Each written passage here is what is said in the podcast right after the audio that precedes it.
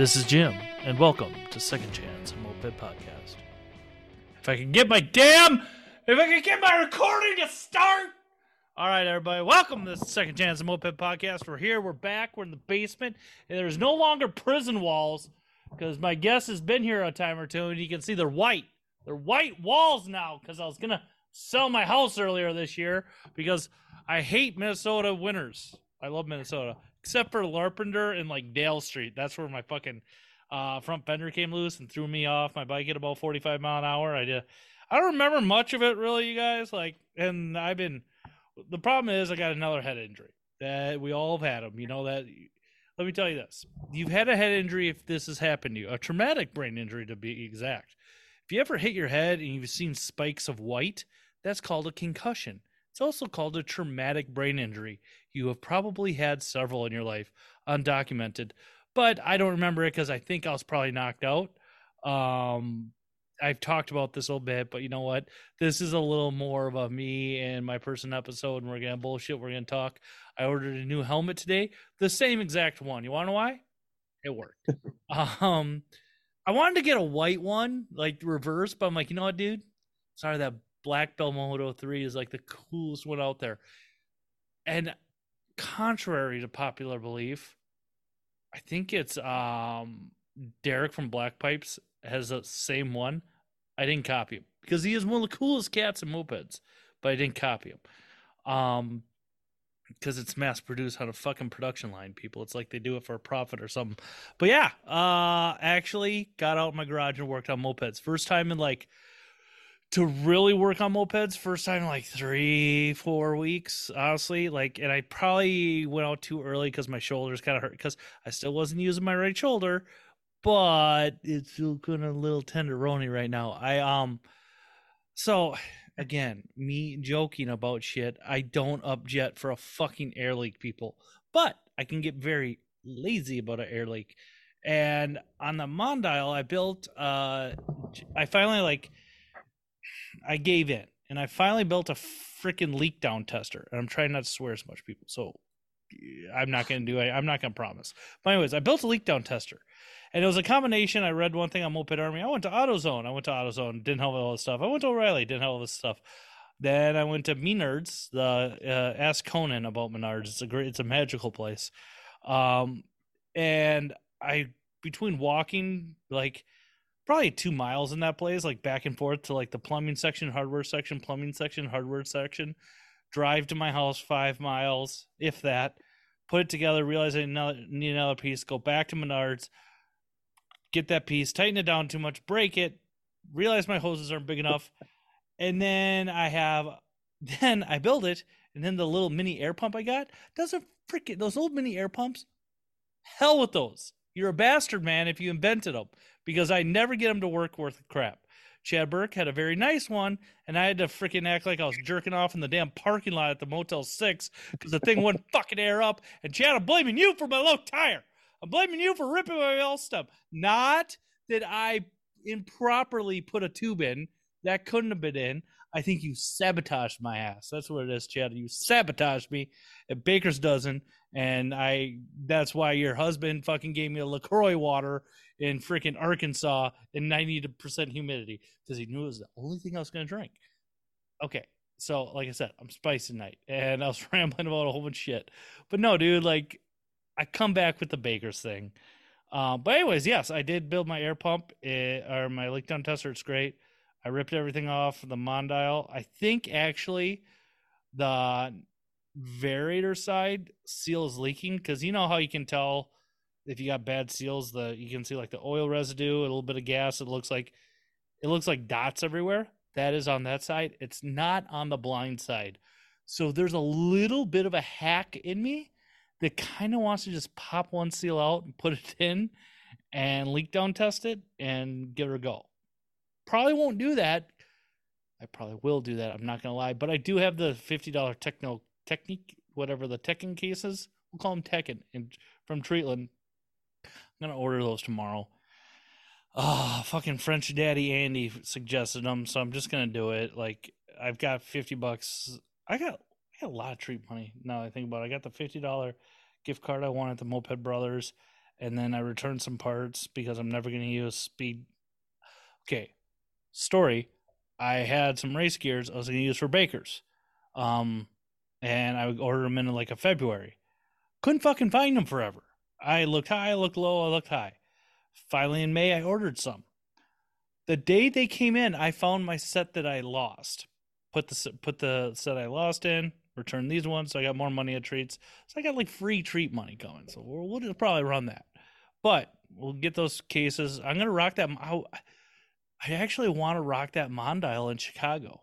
I'm just gonna be like on a 35, 40 mile an hour bike in Chicago because I don't care, man. Like I can go fast anytime I want. I don't want to go fast in the city.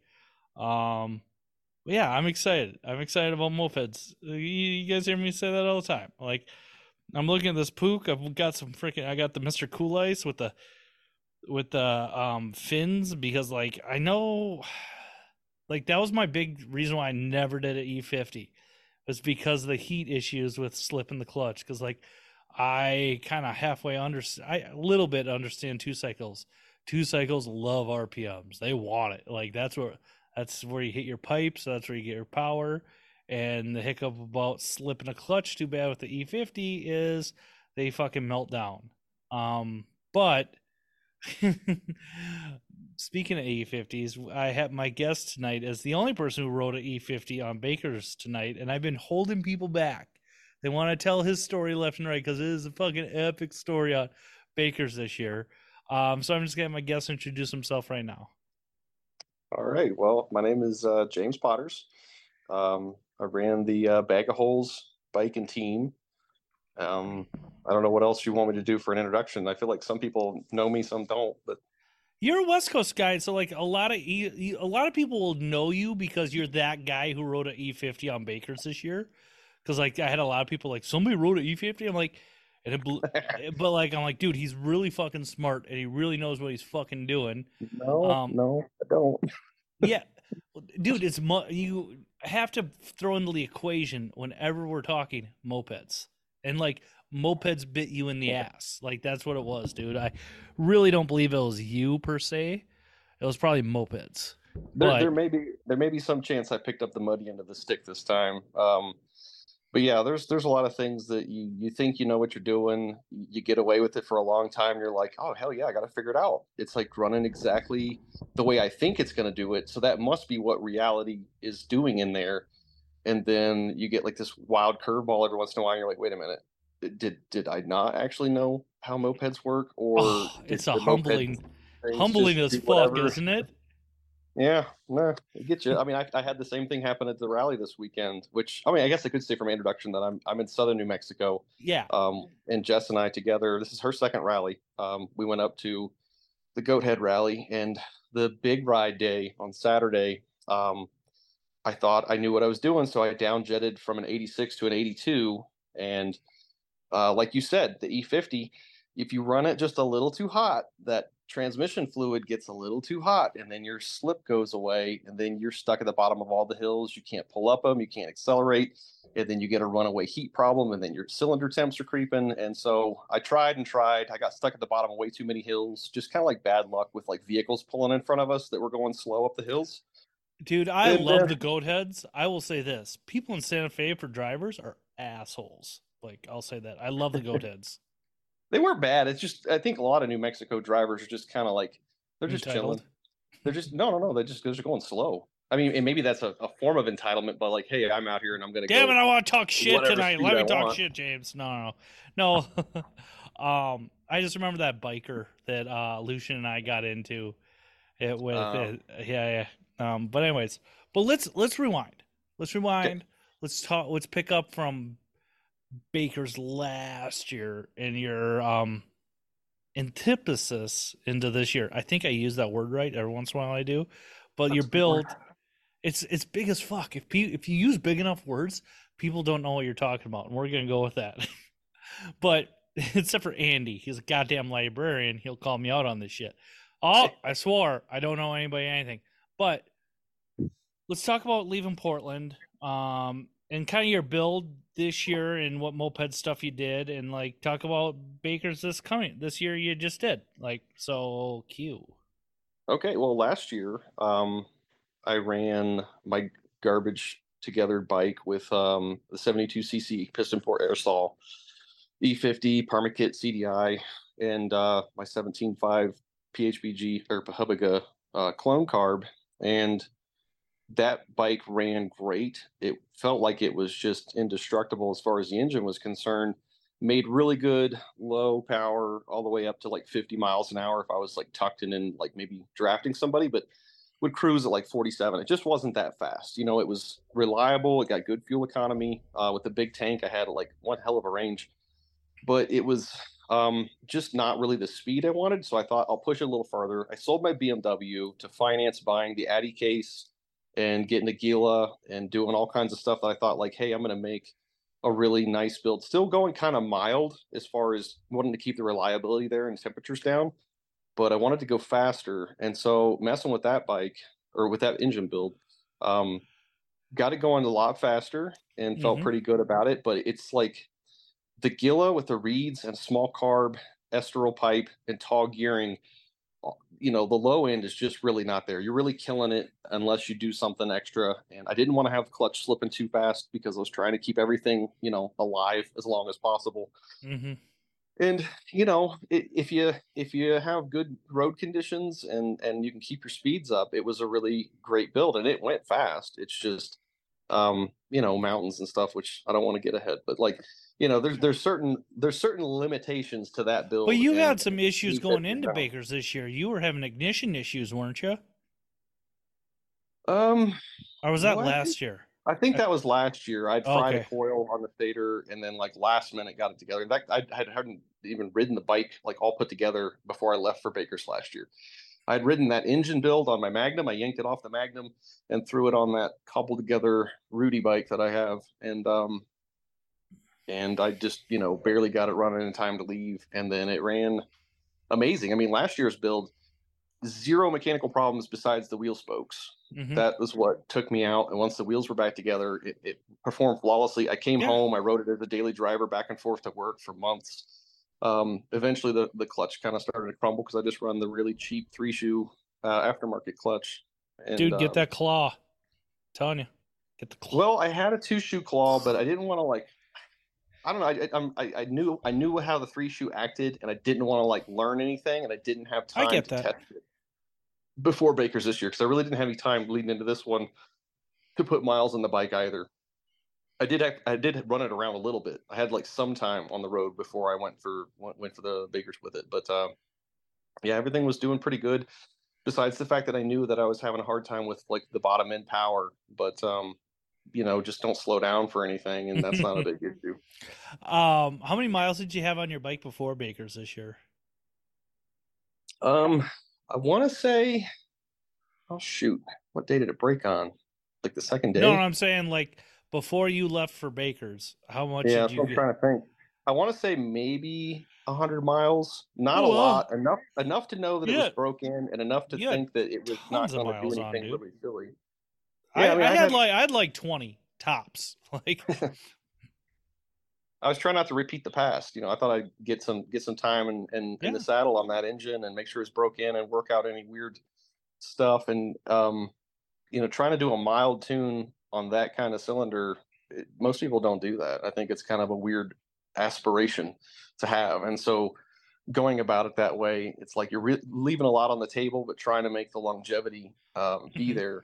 And once it got rebuilt with a new crank, you know, then it, it, I mean, still running amazing. Even this rally, it, it ran good. Besides me screwing up the tuning on the the second day, but um, you know, after I got the the jetting figured out for that elevation, it ran amazing. And I'm I'm going to start riding it back and forth to work again. I mean, it's a really comfortable and reliable bike. It's just not good at like starts and stops, um, like you know, traffic light to traffic light stuff. Well, uh, okay, so talk about your chase driver situation. You had so you were it was a little sketchy for you for a second there going at Bakers this year. Yeah. So, um, well, and a lot of that comes down to the fact that the Bakers this year was just huge. Too fucking a lot of long. miles, a lot of time, a lot of area to cover. And, you know, for I think a lot of people, it's like they really wanted to do it, but it just wasn't like feasible with like time off work because it's like, you know, it's like a two year, two week race, but like lead time to drive to the start and then drive back from the end. And like, you know, I was almost three weeks off work for me, and a lot of people just couldn't do it. So uh, initially, I was going to get Steve and Kasha, who were my chase team first year.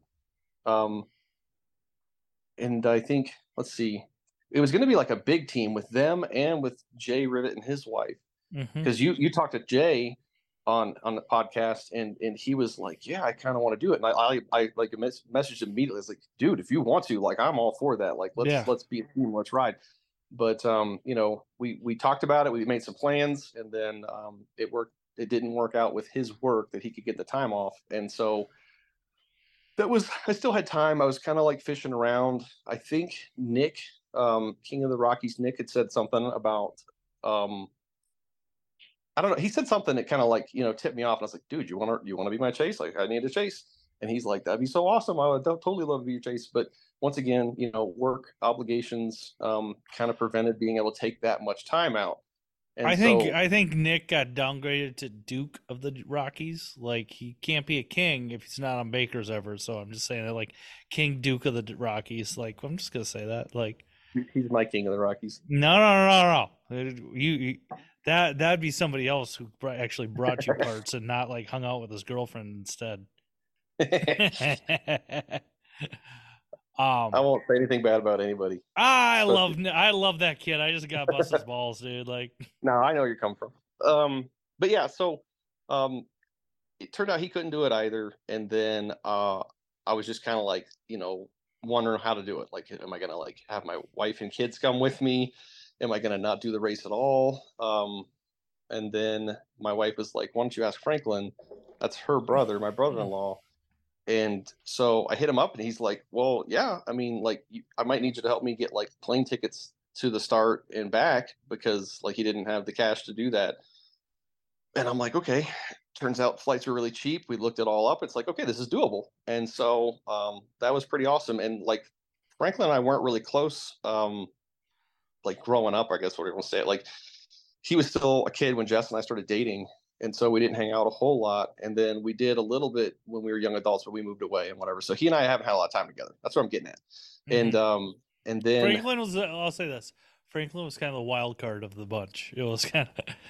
he's definitely the life of the party whenever he shows up. But he he stopped by not too long ago, like before Baker's, and we got to hang out. And it's like as an adult, he and I had like develop down similar paths of craziness as far as you like, guys mesh. I will say that like, you guys you know, mesh very and, well. yeah, and so I was like, you know, I, I want to hang out with this guy more. This is a great time to be able to spend some time with him, you know, one on one, and uh, it was a great, you know, bonding experience. Just rolling around the car, and chit chat with him and then hanging out in the race. And he was an amazing chase driver. He was uh-huh. always right there with me, always showing up with whatever I needed, uh, and, and, enthusiastic about it. I mean, I think he really yeah. dug the whole moped thing. It's not he's not been in mopeds before, but like you know, just head first dove into it. So yeah, he nice. really accepted the and got into the culture big time. Uh, so you guys. Yeah, how do how do you how do you meet up with them? Like talk about drive it. You got the bike load up, you got the bike tuned how'd you where'd you ever meet up with franklin at like how well there's actually there's actually more to the story too okay. Uh, back before that little bit because this was like a really major part of it was that so like you know going through chase teams kind of cycling in and out and not not being able to really have a committed one uh, whole, wholeheartedly there like the race just kind of felt like it was on the rocks for me and then like three days before i was supposed to leave no four days before i was supposed to leave my daughter got strep throat and so I was like, oh gosh, I don't want to head out with strep throat. That would suck. And so I like tried to get strep tested. It was kind of hard to get a spot in line. Like miracles happened. I got tested. I didn't have strep. I was like, okay, hopefully I don't get sick because I don't want to go out there with this and then have to like go find an urgent care on, on the road to like get meds. Um, that that problem went away. And then two days before I left, Jess had a um, an ovarian cyst rupture. So we spent yeah. like the entire night in the in the ER. They had to do like a laparoscopic surgery to go in there and look around and make sure there wasn't anything like you know. I mean, it was bad. It, it mm-hmm. but like the, hem- the hemorrhaging had stopped. They cleaned a bunch of blood out of her like abdominal cavity and sent her home with like instructions to like you know go easy for a couple days and um uh yeah and so like that's it's not a pleasant topic for us still but you know it's kind of like hey do you need me to cancel the race? And she's like, you can go, but I think she kind of wanted me to stay back, but she also realized like, hey, this is like a huge thing that he's like made made a big deal of, prepped a lot, you know, bought plane tickets, built a moped, and so we had friends kind of coming in and going to uh to help that. But um yeah, it was it was a, a really really rough start to the race uh, Yeah. for all parties involved. And I, and I'll say this: that's like awesome that she, um, and I you you're your own man, you're your own person, but like allowed you to go because like I, I'll say this: like when I got my accent, granted it's not an ovarian, like I don't understand that pain. I don't know what your wife went through, but like I wanted a few family members to stick around, but like really for me, there was nothing they could do for me. Like it's just like lay around and heal and maybe get me a glass of water. Like, I mean, that's that was Yeah. I, I mean, that's awesome. She allowed you to go. That's what I'm trying to say. Is like, because what could you? And she can. Your wife can hate me. I don't care. Don't, plenty wives hate me. But like, what what could you have done for her if you would have stayed? That's the hiccup. Like, I mean, I think what what would have been nice is just like you know moral support. Yes, uh, sometimes exactly. I After mean- a surgery like that, you're a little anxious, wondering like, okay, what if what if something Mhm. happens? What if there's a complication? Um, but you know, we we decided to to go that way, and it and it worked out. Um, but yeah, it she was worked out because it was meant she to work out. Like, He that was really uncomfortable while I was gone, and then that made me uncomfortable because you know it's just not. It's in the back of your mind the whole time. You're not really Mhm. hundred percent like settled when you're leaving the, the house. But to get back on to the track with the with the how we met up, uh, Franklin flew into Salt Lake. I drove up to Salt Lake and just picked him up at the airport. And then um, we were gonna camp out like at a campground in Salt Lake because I didn't have a room for that night in Wendover. But um, I called around, checked the campgrounds, and the campgrounds were like fifty or sixty bucks just to like park in a tent camping spot, right? yeah, I'm it's like, not cheap, okay. dude. I'm like the hotel in Wendover is eighty nine dollars a night. So I called them up. I was like, hey, can I can I do another night? And the guy was like, of course you can. Like just you know come on over. So I I just stayed an extra night there, and we actually had time to unload the bike, and I did some like tuning runs up and down the street. I think Mhm. Chad and Patrick caught up to me at one point when they were coming into town, and I was already running around having a good time, feeling special about myself. Mhm. Oh. Yeah. Um. So you get there, tune the bike, Memorial race. Um. Did you ride your bike out to the Salt Flats, or did you yeah, trail? yeah, I rode it. I was riding it everywhere because I just wanted to like really feel it out and make sure everything was going well. And that morning, everything was like, it felt fast. Everything was tight. Like nothing was rattling loose, which that bike Yeah. tends to have some things rattle loose.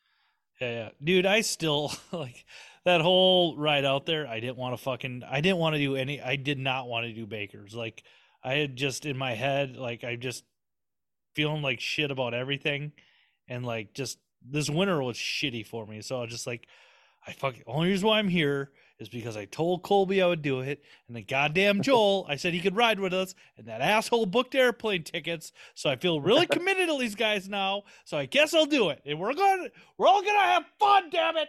Like, Man, but we just, we we made it happen, and like getting out there, like I was nervous as hell, dude. Like this, I didn't think my bike would last the first day. I really didn't. Um, what was your? Did you see Chad? So we all. Did, how much riding did you do out on the salt flats themselves? Were you one of the?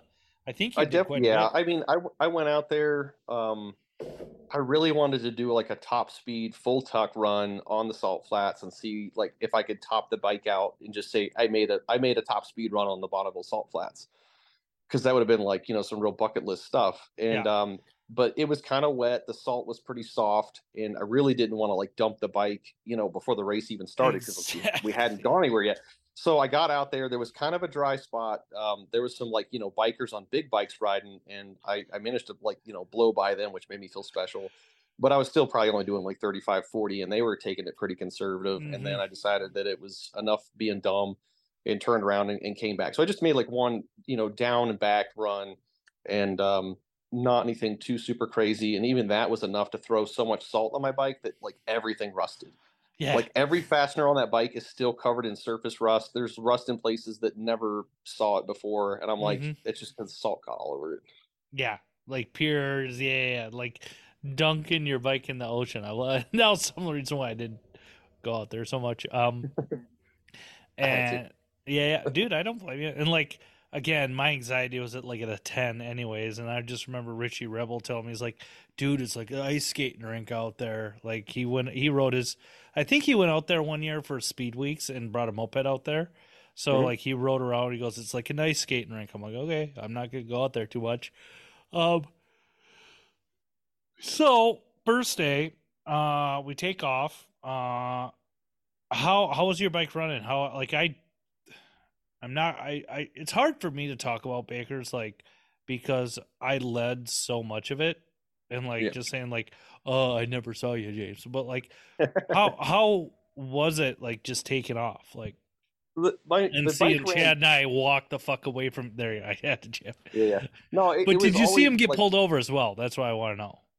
yeah I, I got i got caught up to him like right as he was uh pulled over the the entire race like you guys could accelerate so much faster because you're variated. So like Mhm. getting off the line with tall gearing you know it, it, it's slow for me to get going. You guys would like pull ahead like 200 400 yards and then it would kind of stay pretty steady with me and chad. Like Mhm. once i got up to speed if nothing really pulled me down for any reason like it was so weird. When we were running flat out like flat ground he was a tiny bit faster than me. If we were going slightly uphill i was a little bit faster than him. And then if we were going downhill he could kind of pull away pretty good because he could run faster bombing down a hill. And so like he and i could kind of stay pretty close if nothing weird happened like a really steep hill or if i caught a stoplight and he got a green light at the same Mhm. one. But you know for the most part like five ten minutes into every day like you would just get up ahead of me and around a curve and i wouldn't see you again unless you pulled over for gas or something like that. So you know there was some definite days that i got to race with chad But we're going to talk about the so much in first day. yeah the We're first gonna day the first day i think i saw him oh gosh this has been too long now like there was like the rolling hills once we started heading south Did you And, see a like, you know- pair of purple sunglasses on the road? Because those were mine. I'm I'm fucking with you. no i would- wouldn't recall if i did i did see a hat somewhere on the pony express but uh, that's a different story um, but anyway yeah rolling up and down those hills going south um, before we turned on to any of the gravel roads i could still see him. I think there was times where like you i'd crest a hill and i could see you probably like a mile and a half ahead. Um, but then we turned on the gravel we all got kind of like choked up at that one turn uh, trying to decide which way to go and like Oh. i for some reason i didn't know that we had already rerouted. Like i thought that the rerouting thing hadn't happened yet and so i'm looking at my maps and i'm like okay we have to go this way and there's like 15 miles of gravel and then we're back on a pavement but Yeah. that was wrong like i was totally i was totally confused about where we were because i didn't How realize Okay, I'm going to pause for everybody. So we we've been on the we take a left on to like a it Native American reservation, and like the roads get a little rougher, and then we have to take another damn left, and that's when the gravel roads happen. And I'm chilling, and everybody catches up to me, and then eventually, probably 20 miles down this road, there's like honestly a Y in the road, and you stay on this gravel that's shitty, or you go like down like two like it almost looks like a covered wagon horse path. And it was actually a turn onto a military testing facility is what i was told. Um Yeah. not that james would know anything about that area with military and whatnot. Um but i remember you saying we have to go this way. And i said there's nothing fucking out there james. We can't. Yeah. Well like i said in my mind like from looking the night before at the maps i thought that that was like a little section where we would just have to like you know maybe push through the sand and gravel and then we would get on a better improved road. And But, honestly, I um, think my I think my phone wanted me to go that way, and I saw that. I'm like, fuck that. yeah no. And so then we just we all kind of turned off again and then the gravel roads y'all got away from me pretty quick because i think chad and you were both way more confident driving fast on gravel and that's not just Oh, I because I, didn't want to destroy my spokes Nope, like I wasn't. I, I, was just trying to keep up with Chad. I was Yeah, trying to keep like- up with Chad's a madman, dude. Like, nah. No, I I don't know how you guys were doing it. Like, I mean, it was just like it, it destroyed Swearing the suspension going at, entire like, time 25, 30. in my Yeah. helmet, cursing Maitland, cursing every organiza- organizer. Like, oh my god, was I was ready to load my bike up in the trailer the first day. It was pretty rough, and like it was, it would go from like dirt to like washboard, which would beat you to death, and then it would go from washboard to this like dirt with these little pointy boulders kind of just Yeah. like poking out of it. And if you if you didn't dodge them perfectly and you nailed one, it just felt like it smashed the tire into the rim, bottom out the suspension, knock you off your seat. And it's just like how like we are not even like an hour into the first day of Bakers, and I'm like Mhm. I'm going to literally break this motorcycle in half within minutes of starting. It felt like, and I was just so disappointed because I knew that the bike like you know, I built the wheels better than last year. Obviously, I've learned a little bit about spokes, but at the same time, I don't have like 100% confidence that I can go like smashing in the boulders at 35 miles an hour and not. Dude, I'm them. running on wheels from fucking 1978. So yeah. Yeah, and so anyway, like just just blasting down this road. Not, I wasn't going super fast. I could see your guys' trail though, and that gave me like a little bit of confidence sometimes because I'm like, okay, there's a tire track, so they're going and they didn't crash in anything deep because every so often you'd hit like that sandy gravelly like pea gravels Oh, and they'd really want to just grab your wheel and throw you over which you know pretty much like once we got through what was it like the first 50 miles or something and then we went through like the there was like a left turn i think and then there's like the uh, an uphill section that was like like a foot deep of Yeah. just loose sandy gravel Oh, and my jeez. bike would not pull it at all and i was Yeah. pushing it and it was so deep and loose that even pushing it like the wheel would just turn sideways and it would just dig in and then i'd have to like get behind the bike and push it and just like try to hump it along up this hill and and Zach and Sierra there. They gave me some uh gave me some candy or something. I don't know. Sierra was really taking care of me. They, I had water, I had snacks, and I was just pushing and pushing and pushing. And I thought, okay, yeah, I'll push it up this hill. It's not too long. They went up ahead and scouted, and they came back and they're like, it's only this much further. And so I'm like, okay, I could do this. That's bullshit. little, little did I know, I'm pissed about a moped up that because I didn't get that. I had that one truck with that guy and his daughter saying like, I don't know, like I'm mad Yeah. at you, Zach and Sarah. Like you should have been blind like the rest of us. No, dude, whatever. I don't care. Like But yeah, I was I was getting like I was getting a little disappointed because I was like, oh, I bet these guys are like really pulling ahead now, and I'm I'm going to be coming into camp like an hour later than them, and that's going to look bad because like, you know, it's like E50 guy trying to do this dumb thing again with a bike that just really can't handle it. But anyways, you know, so I'm pushing and pushing and pushing, and then they come back down and they're like, it's like this far, just like some road, and you know that really reinvigorated my uh, desire to keep trying. Got up to the pavement, got going again. I think I probably put gas in the bike at some point around there. And then it was just like highway, like nice Mhm. flat highway running. wasn't it the greatest feeling in the world? Like you Yeah, so and it was like it was a little cloudy, so it was like kind of cooling off, and it hadn't rained yet, but it was just like it felt like oh, okay, the worst is behind me, and now I just got to do a bunch of miles and get to the first camp. That's what I was feeling at that time.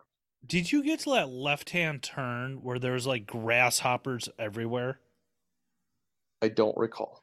I okay, never mind. It would have been like the first place uh you guys probably could have been. It was actually the it was the left hand turn and it was the first town you could have got gas at at that point. It was I don't know where the hell it was, but like yeah. Anyways, um I just remember it was like fucking just millions almost of grasshoppers. Like it was insane, dude. Um so you get you get on the bike, you're rolling. Uh keep talking about that first day. Okay so then they're going through some towns um it just was like easy rolling up and down hills easy to hold top speed which i think at that time i was geared um with the 1840 gearing on an e50 so i'm pretty sure that would have put my top speed just a little over 52 53 miles an hour um so that felt pretty good it was rolling and um everything was going fine then it like started to like sprinkle rain and the road road was getting wet the bike was still running fine in the rain and I, I went through a lot of trouble to like put silicone grease in all my electrical connections tape everything up you know it's got like like the uh the little corrugated wire covers and then tape with like silicone grease inside of it and then zip ties over the electrical tape so that nothing can get like in and out and like i thought i'd done everything in the world you could imagine to like waterproof your lighting and ignition and then i'm going up and down the rain gets harder it's starting to throw it on the bike and then it starts cutting out like just You ran into rain the first day? Oh yeah I know. Oh my god, I didn't know that. Like I didn't. Yeah, I got- I-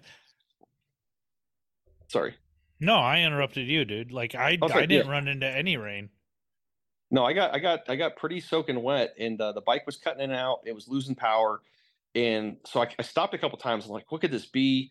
You know, I was like looking at the air filter, trying to see if it was sucking air or water into the carb that way, or if it was like getting the ignition wet. Um, just really couldn't tell what was going on. And So if I babied it along, it would just kind of like bear, bear, bear, you know, that, that kind of stuff, like really cutting it out bad. Um, but it got through the rain, it dried out, it started riding, riding again. I was like, okay, well, whatever, it's fine. It didn't feel like it was running the same after that, though. Like it definitely mm. felt like I had lost some power and I didn't know what really the cause of that was, but I wasn't really sweating it either because it was still running fast enough that I'm like, you know, not a big concern. Temperatures weren't doing anything weird, no weird sounds, just not going as fast. So I let that let it let it slide, and then there was like that last little little town you came to at, at, before the big climb up the mountain, and mm-hmm. I think at that point you're like 28, 25 miles from camp, like on the on the maps, right? And so like when you get to like 20 something miles from the end of the day, you're like super excited. You're like, oh, it's like I'm almost there. It's just like another 30 minutes and it's actually no. Even with my bike, it said an hour. Like once I got to that, I remember that the first day, I'm like, what the fuck? Because you're right. Well, I don't remember the I don't remember the time. I only just looked at the miles. Yeah. Oh, and actually, running into that town before we got to the the the last right turn before you went up that freaking sheer cliff um, I, a bee or something had flown up my sleeve on my jacket and stung me in the arm.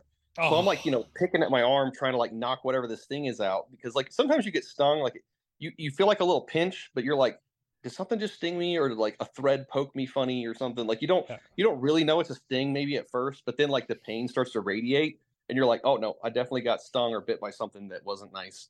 And so I'm like trying to fish that out of my my right hand or my right arm. So it's like my throttle hand. So I really can't like let oh, go no. and deal with yeah. it.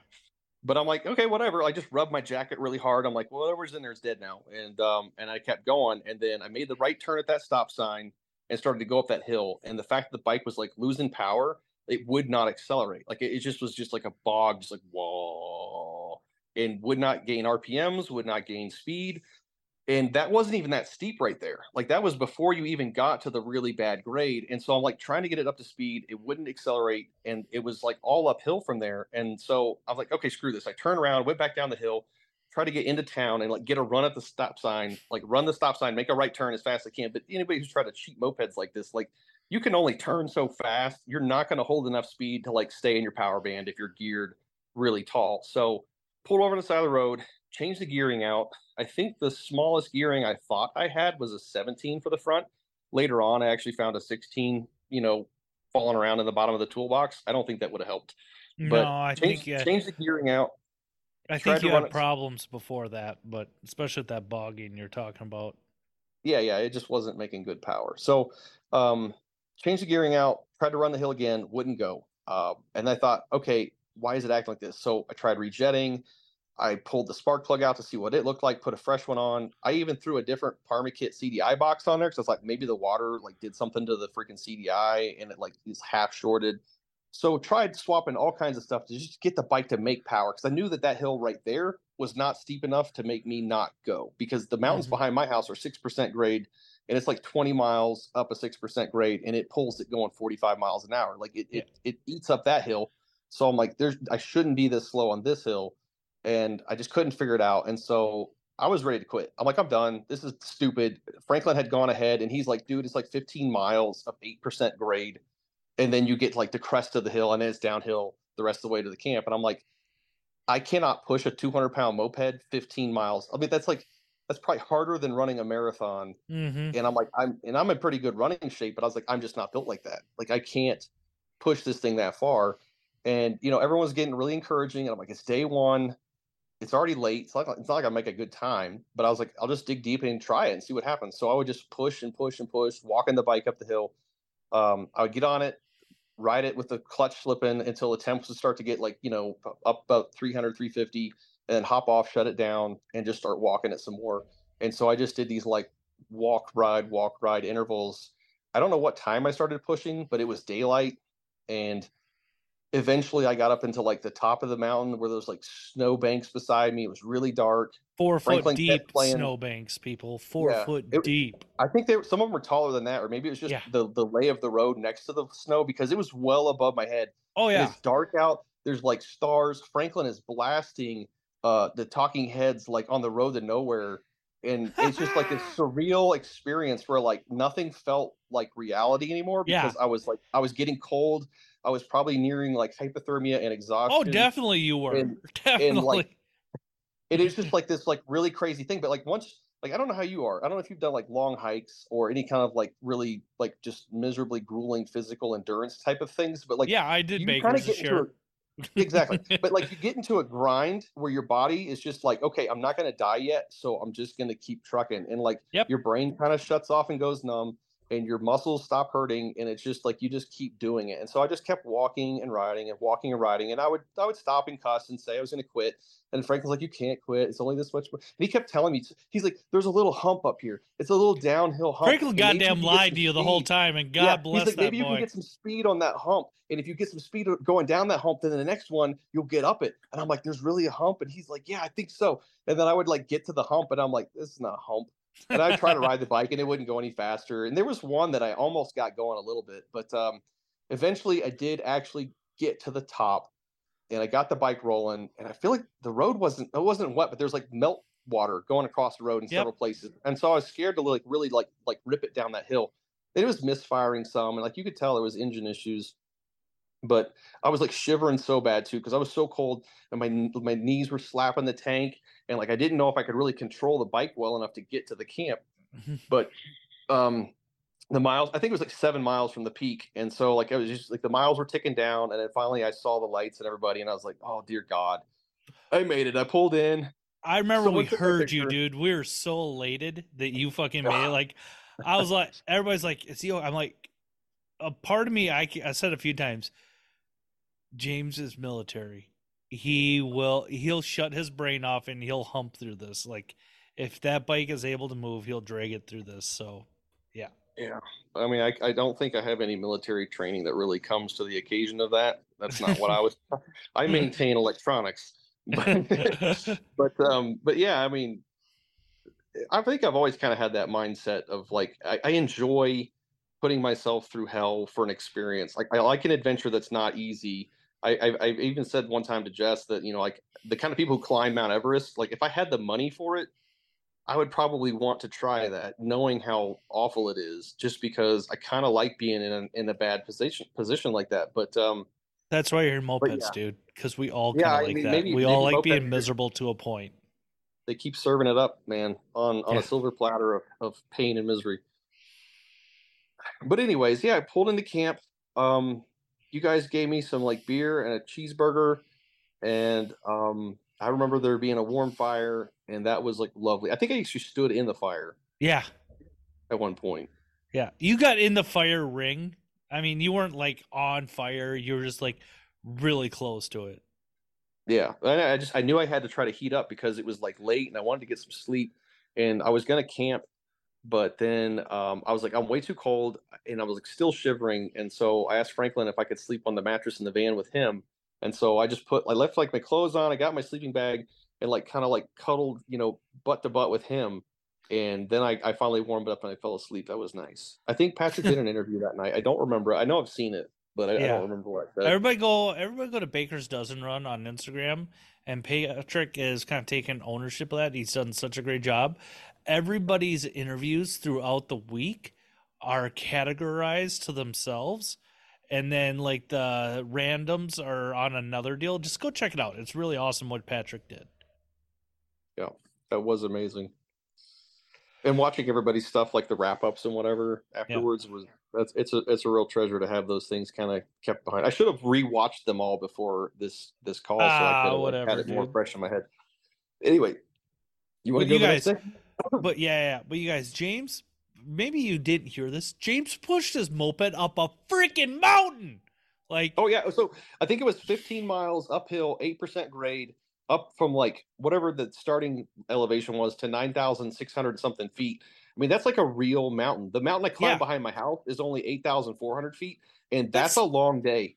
yeah, that that's a- a, lot of mountain. Minnesota, we're and a long flat, dude. I'm from like fields and farm and lanes. Like, you push your moped up a freaking mountain. Like, insane, dude.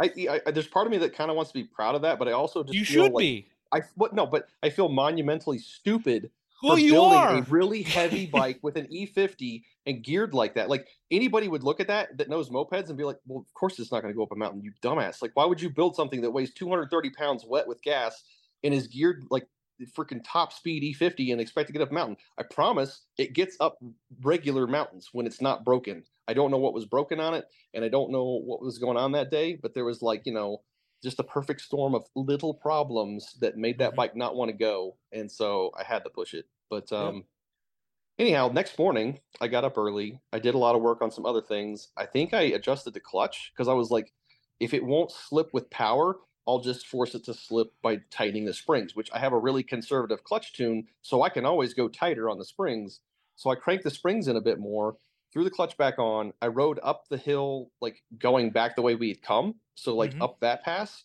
And um it pulled great. Like it made good power. It went up the hill, accelerated uphill. And so I'm like, okay, whatever the problem was yesterday, I don't know what I did. I don't know why I rubbed my finger on, but apparently I've touched the right spot and the moped's happy now.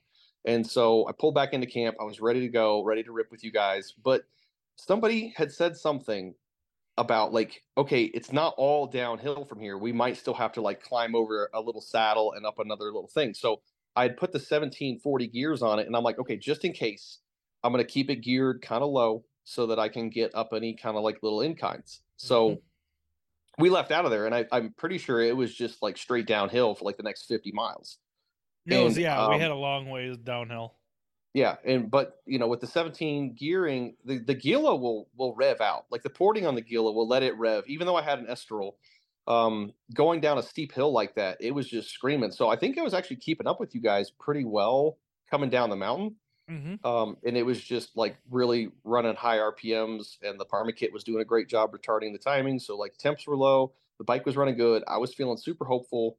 And um, once we got into flat grounds, I didn't want to stop and re-gear because I felt like stopping to change the gearing would actually eat up more time than going a little slower. But You're right. you guys lost me, um, and so I was just kind of like doing my own thing, and I'm like, it's all right, you know. I'm I've made such a bad time on the first day. I figured there's no way I'd ever catch up anyway on time. So even at that point, I was like, I'm just riding for fun. Um, but then coming down like you know next to a highway or something, um, I felt like maybe like a little clattery feeling or like just something different in the engine, right? Like not not like a really severe problem, but just kind of like maybe a little rattle. And I didn't really have enough time to like think about it before that rattle turned into like a couple like little like sputs and sputters, kind of like a soft seize was about to happen, like a little brr, brr, brr, Yeah. and um and then it just kind of seized up real hard and um and it let go like right away and I rolled to the side of the road and I'm like, okay, I definitely seized. I don't know why I seized. Like maybe like the intake rubber had cracked open or something, and I just like ran like mega lean for like you know a quarter mile or something. I don't know. It's it, it, everything goes to your head. You're like, why would I have seized right now? Because everything was going great. hmm And I pulled over. I was trying to get the top end off to look at it and see like what the damage was. And when I pulled the cylinder off, I can't remember. I was trying to pull the wrist pin off the piston because I could see the rings were stuck. And I'm like, maybe I can mess with this. And as I'm trying to get like the uh, the circlips off the wrist pin, I noticed that the con rod was just like completely loose. And then I kind of looked back in there, and I'm like, there was zero bearings. All the needle bearings had shot out of the bottom end, gone through the motor, and um, I was like, okay, we're done. We're And, gonna, we're uh, gonna play taps on this one, kids, because we gotta put this Yeah. to bed. Yeah, yeah. The the weird thing with me on, on on bakers is like I don't have a lot of money. I really can't afford to be doing this stuff. And so going into the race, I'm like, I'm only going to buy the things I really absolutely have to have. I'll buy some consumables for mopeds that are like cheap enough because I'm like, okay, if I if I tear up a clutch, if I go through a bunch of spark plugs, if I do this, if I do that, whatever, like I can I can have multiples of those. But I don't bring like extra cranks and extra cylinders and all this stuff because I'm like, look, if I'm if I'm wrecking it that bad, I just can't afford to do it. Like I can't go through a thousand dollars worth of engine to run the moped race. So I just don't buy it and I don't bring it with the hopes that I just won't break it and I'll be careful. And um, that worked the first year for the engine, not the spokes. And and then this year the crank just you know out of the blue doing whatever. Um, yeah, so I was like, okay, I'm done. Put put the bike in the van, and all that work from the day before, all that amazing difficult pushing and getting stung and riding in the rain and going on the Pony Express for 80 miles like all that misery to just the next morning be like, I guess I'm packing it in. That was really disheartening. Like yeah, that was dude, one of can the see that. like just soul crushing moments of moped racing where you're like, I just did all that effort and immediately fate shat on me. Mhm. So um that kind of sucked, but I packed it in and um you know listen to the the interview you did where Patrick said something about how driving down a Pony Express like you, he was really anxious, right? And like the, but at some point the anxiety just all the parts of your brain that produce the juices that make you feel that way just they just run dry and Mhm. eventually you just kind of you just like have this resolve you're just like okay i'm going with the flow. It's like you're you've you've, you've capsized in the white waters and you're just gonna like uh, uh, you know i get to the end. If i get to the bottom and i'm alive then i'm alive at the bottom. And so like it kind of felt like that. Like you just sort of like you let go to the flow of how things are going and you're like I, i'm just going i'm just going.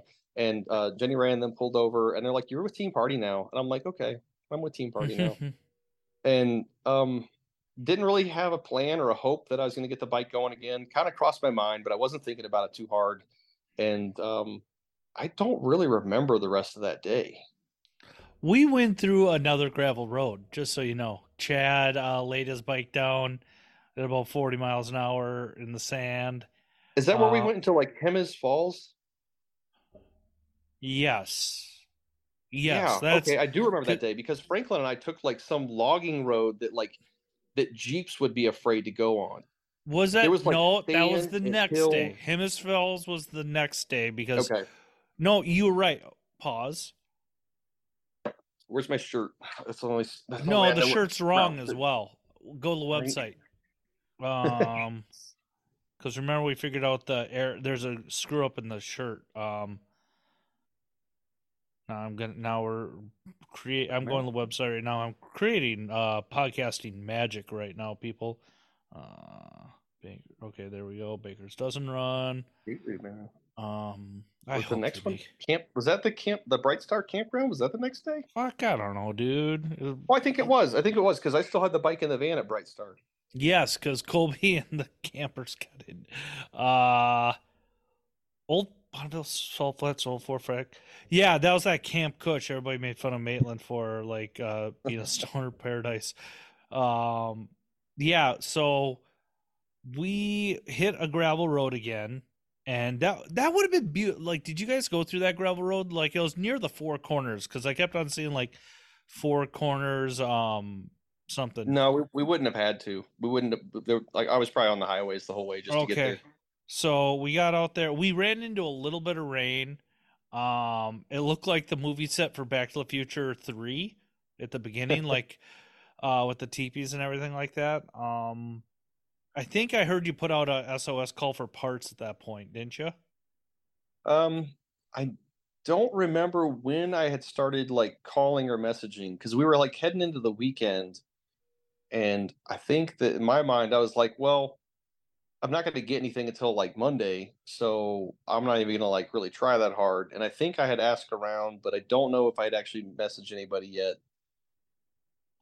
Because like I said, that that day was that was a bad day, and so I was pretty sad and pretty tired. So like it was just kind of bummed out. I know we got to the campground.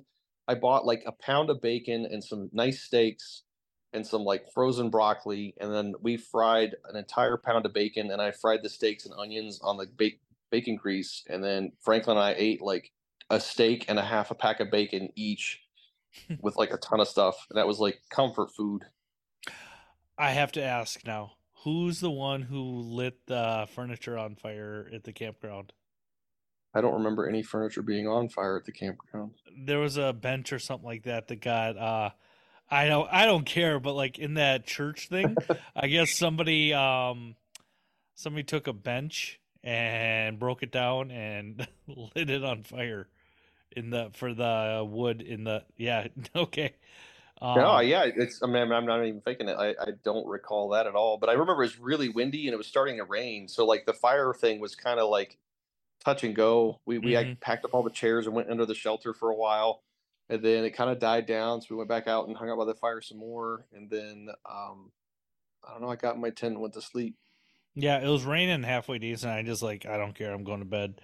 Um, from Camp Cush, and that was Cortez, uh, Cortez, New Mexico, I believe, or something. Like it had a really cool name. The town, I remember that. That was in, that was still in Colorado. I remember it was Colorado. Camp, yeah, Cortez, Colorado, I think it was. Um, then we went to Yazima Springs, New Mexico, and we had to climb again. Um, Yeah. that's Well, where you guys. That's where you guys. You're in the van. That's where you guys went down that freaking logging road. That like I saw that sign before I turned on it, and I remember Maitland saying, "Goes, oh, you're going that way. I'm going around the mountain."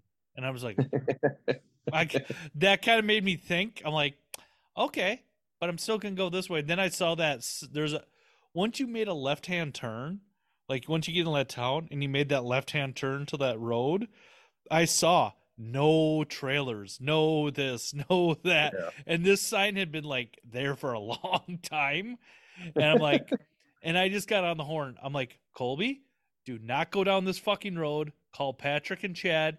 Tell them not to go down this road. And then Well, I don't Patrick know why. Chad would have made it. The, the the Ranger would have made it, but a truck with a trailer definitely not. But the thing about it is, Chad had already crashed that day. Like Yeah. that was the day Chad went down. I didn't want him going down again. So Chad listens to this, he can still be mad at me about that. But like, I I decided to go around the mountain, added like forty minutes to the route. Um, but yeah, I just like don't go down this way. I didn't want to see anybody because we No, did. You guys it was like wild. did you guys go down all those like county roads that were like pavement from 1952? I don't remember any pavement, honestly. Like it, it, it went from pavement to gravel, and then from gravel to like packed sand, and like the it was like these like rolling up and down hills and sharp curves, like winding up the hills and stuff, and like it definitely looked like something that people with like off-road vehicles would go do for fun. But I'm a- a talking about fully before you got to that road. Odyssey. Before you got to Huh? that road, before you got to that uh, wagon trail, like throughout that day, like that was some horrific roads. Like I just remember, like were going well, down you roads. guys, you guys would have been on. You would have been on like off highways. The majority of that day, we would have been on interstates until like that Ah. last, like the last ten miles. We, we popped off the interstate and took like whatever the phone was saying was the shortest route. Which I swear, this year Google Maps played more shenanigans on us than I think any app has the right to do because it just kept rerouting stuff and changing things. And it's like, I don't care if you think there's a problem with this road. Like, I still want to go there and see it for myself and decide if I want to do it or not. Because even the start of the race, like going all the way back to Bonneville when it like rerouted us from that frontage road immediately, I was like, I don't Mhm. care if there was like a foot of water. I would have pushed my moped through it. I would have rather gone through like whatever puddle there was for 50 feet and got back on the road again than than all that other nonsense. But it it changed the route, but and we were already like so far south of town before any of us knew that it changed it that like backtracking didn't make sense at that point. And I was like, well, how bad could it be? yeah. Lo and behold. Um, just so you know, I'll have to uh, send you his thing. But Joel, my chase, the video, my videographer, um, he just posted a whole bunch of cool pics from Baker's, and heck yeah, dude.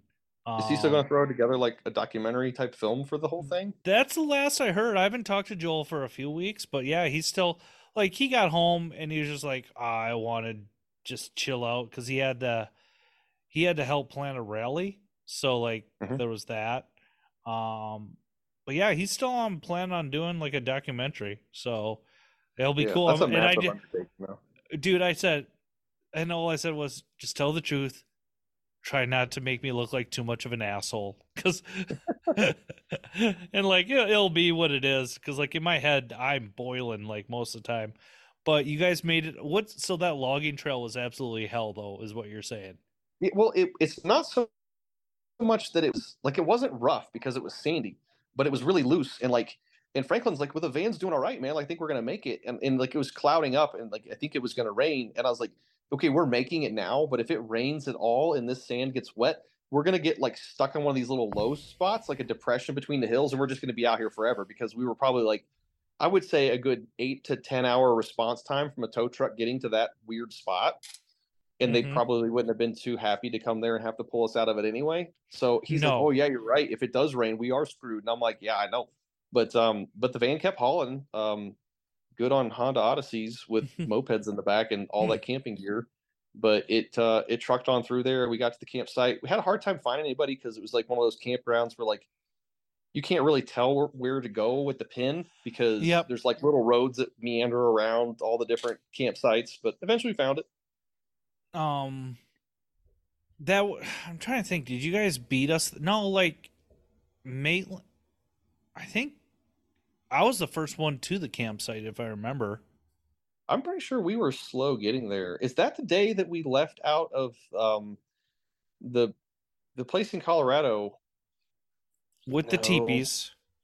God, how am I missing this all up? Because we went Because- to like the we went to the the cliff dwellings in in um, That was a few days Mesa later. Verde.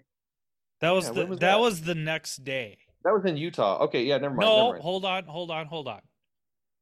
Was it, when the fuck was that? Because like that the teepee place is where Zach and Sierra left us. Because that's where I think they all went to Mesa Verde. Yeah, and I think we went with them. Like the the first part of that day, we were goofing off. God, I, I'm I'm probably screwing this up, but it's Yeah, somewhere are. in that general Terrible general podcast vicinity host. of those Yes. days. Yeah. We went to Mesa Verde with them. We hung out there all day. We did all the touristy things. We saw the sights. We ate some food. It was really like a chill, fun day being with Team Party. Um, and then you know we kind of had to like book it to try to get to that fall to the Jemez Falls. So that's why we were so late um, getting there because everybody else you know just rode straight to it, and we were Mhm. doing touristy stuff. But um, but we we got there before dark. We set up camp. I got my hammock out. We went and got some firewood, got the fire going. I ate some like mashed potatoes, I think, and that was a pretty good evening. And that's when I got on the phone and started. I remember definitely talking with Graham then, and he's like, "Yeah, we can get you Syndicate some parts. Graham. Graham. ask around." Yes. And so I, I'm laying in the hammock trying to fall asleep, and he's like on the phone with me, and he's like, "Okay, I think I got it. I'm gonna head that way." And I was like, "Dude, you don't like, I can't build the engine right now." and um and it's going to be like a little while before I like let the sealant cure because I wasn't going to like just throw it together and ride immediately. I knew I wasn't going to haul out that that next morning, but he's like, "Nope, I'm heading that way." I'm like, "Oh man, good on you." And um, I had, I've never felt like that kind of like support from anybody.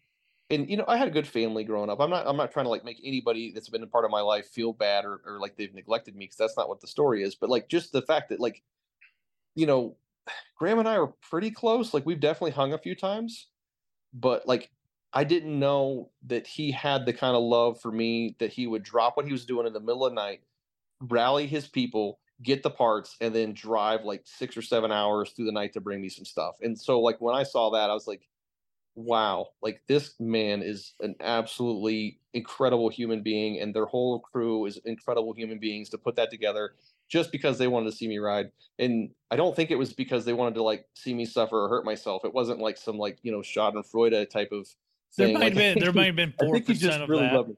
Nah, they Yeah. wanted to see you like be miserable.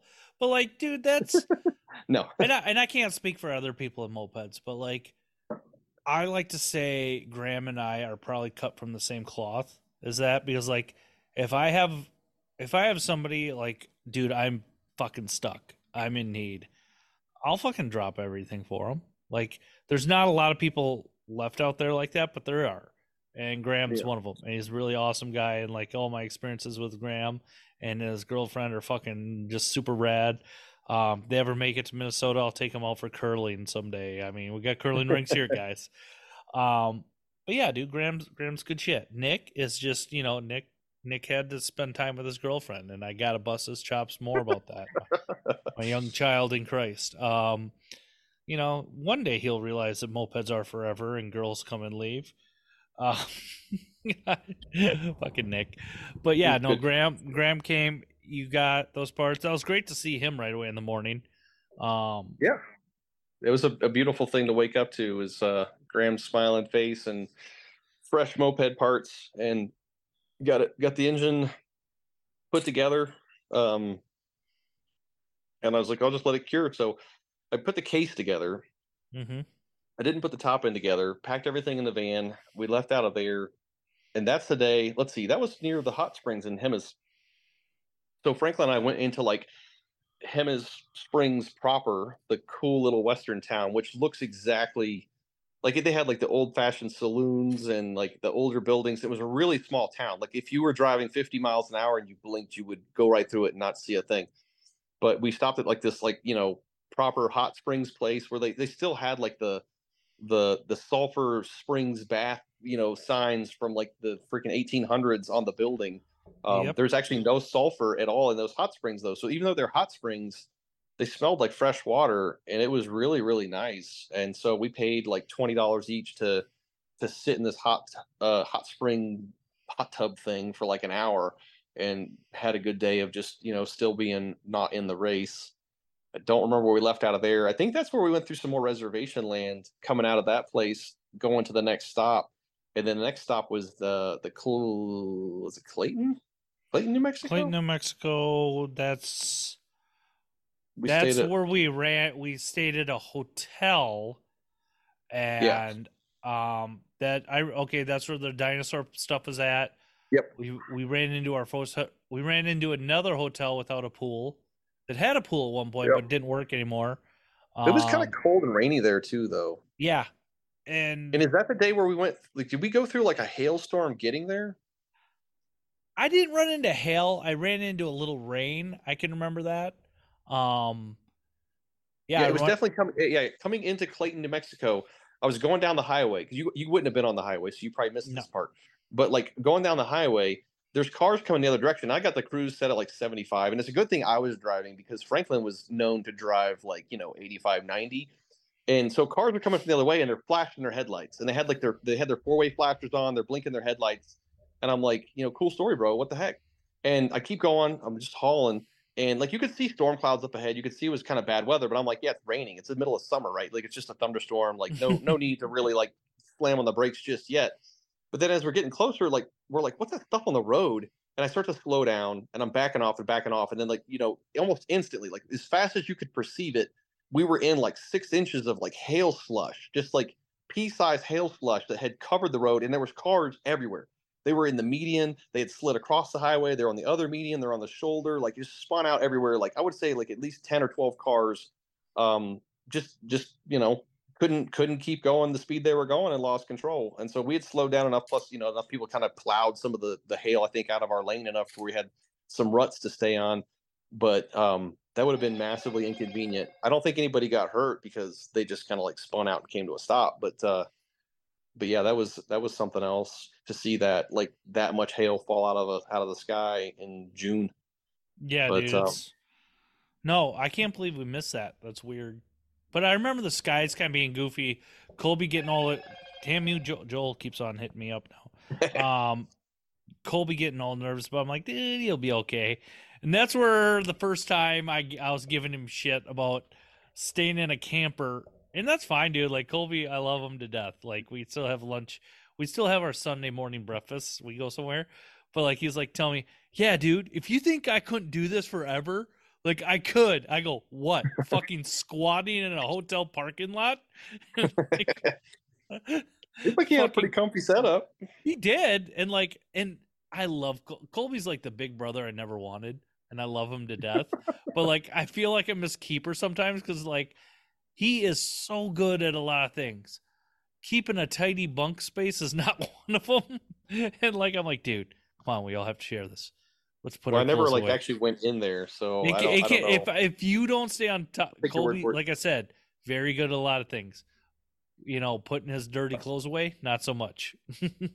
oh, but well, no. I'm probably guilty of that, and you probably think that I'm a kind of tidy person, but I'm not really. I used to be. I used to have aspirations of being like you ever seen those like weird movies with like the billionaire bachelor guy who like all of his outfits are the same and they're all yeah. spaced on their hangers like two inches apart in color coordination, or they're just all the same. Like there was probably a time in my life where like, yeah, that's that's easy because it it's all the same. You don't have to think about it. It just that's the way it is, and it's always that way. But um, that kind of went away in my life, and so now it's just kind of like utter chaos everywhere. And I only do my laundry when I don't have anything clean left to wear, that kind of stuff. Yeah, me too. Yeah, that's called I don't, being an I don't usually put it away. Life.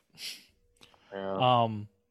Anyway, but... go back to mopeds. So that night we we all ate, we ate family style at the restaurant, and then I needed to get my my uh, top end put together, but I was also really tired, so I was I sat in bed that night with a piece of sandpaper from my inner tube patch kit Um, and I sanded out the piston because the Gila piston is just a little too narrow on the inside where the wrist pin rides to hold that 17 millimeter needle bearing, I think, which I bought like the wider, um, I don't know the brand, it doesn't matter. Like the the better needle bearings for your Okay. for your wrist pin because of course I always want to have the good parts in the side of the motor. But um so it wouldn't fit. I sanded and sanded with my finger, just like finger banging the inside of that piston with a little piece of sandpaper trying to get that bearing to fit. Once I finally got it to be like a loose but nice fit, uh, cleaned it all off in the in the in the sink there at the hotel room and went to bed. And I was like, I'll get up in the morning and finish putting the top end together. So got up bright and early, ate the weird pancake machine pancake. Dude, that like we had a run of just god fucking awful continental breakfasts. I will say that. It was just terrible. Uh, Yeah, I don't just- remember eating a good free breakfast. Well, no. What was that place we stayed at in Nat Natchez? Natchez was like a nicer hotel, and they actually had like real food. Well, sort of real. It was okay. Like still the if you remember, like the best it wasn't continental, but it was a breakfast buffet. And we paid like thirteen bucks for it. It was in Gillette, Wyoming, that weird hotel that nobody could really figure out how to get around in it last year. That had a Oh, yeah, great yeah. breakfast. because that was like a proper restaurant. Yeah. Yeah, yeah. And they had, I think they had a bar there. And like the night before, I went down to the bar and I was like, "Give me a bourbon and water." And um, I watched the guy pour it, and he poured me like two fingers, three fingers, but he only charged me for like one bourbon and water. I was nice. like, "It's a nice bartender. He got a tip." But um, Anyways, back to uh next morning, right yeah. out of Clayton. So that was a big day. That was a 350 mile day, and you know wanted to quit. those are like when you see when I saw that on the schedule, 350 mile day. I did not think that I would be doing it on a fresh rebuild that wasn't even tuned. So kind of starting that morning off, I had a lot of anxiety about like how am I going to get this thing going, um, getting it getting it all together, getting it tuned up, whatever. And you know, I was trying to be quick but also methodical because like a lot of times with mopeds, if you try to rush, you just make more work for yourself later. Yep. So like it's worth mm-hmm. it to do it right the first time, especially on a 350 mile race day. So I'm getting up, I'm putting the bike together, get the top end on, and I'm trying like hell to get the clutch in. But funny story, last year at the Denver rally, Graham had just rebuilt his engine. He forgot to put transmission fluid in an E50. He ran like two days, led the rally for two days, blasting like crazy with a dry clutch. I don't know how it did it, but it was like really fast. It ran great. Apparently, Type F is only optional up to like maybe 200 miles, and then it becomes maybe a little bit more essential. But he was like, you know, I didn't want to tell you this, but he's like, that was that crank, and I was like, oh my god. so, so that was the crank that I ran. I put new bearings on it, but um, but where the the clutch threads, like when uh, maybe when he pulled the clutch or whatever, it had like boogered up the clutch threads right on the end, and so I put the clutch on, and I couldn't get the nut to start. And so I started off by trying to like just like like clean up the threads with a file to get like just to, to start the bite of the of the nut. Wouldn't do it. And then I looked at it more and it had like mushroomed out. So it wasn't like cleaning up in between the threads that mattered.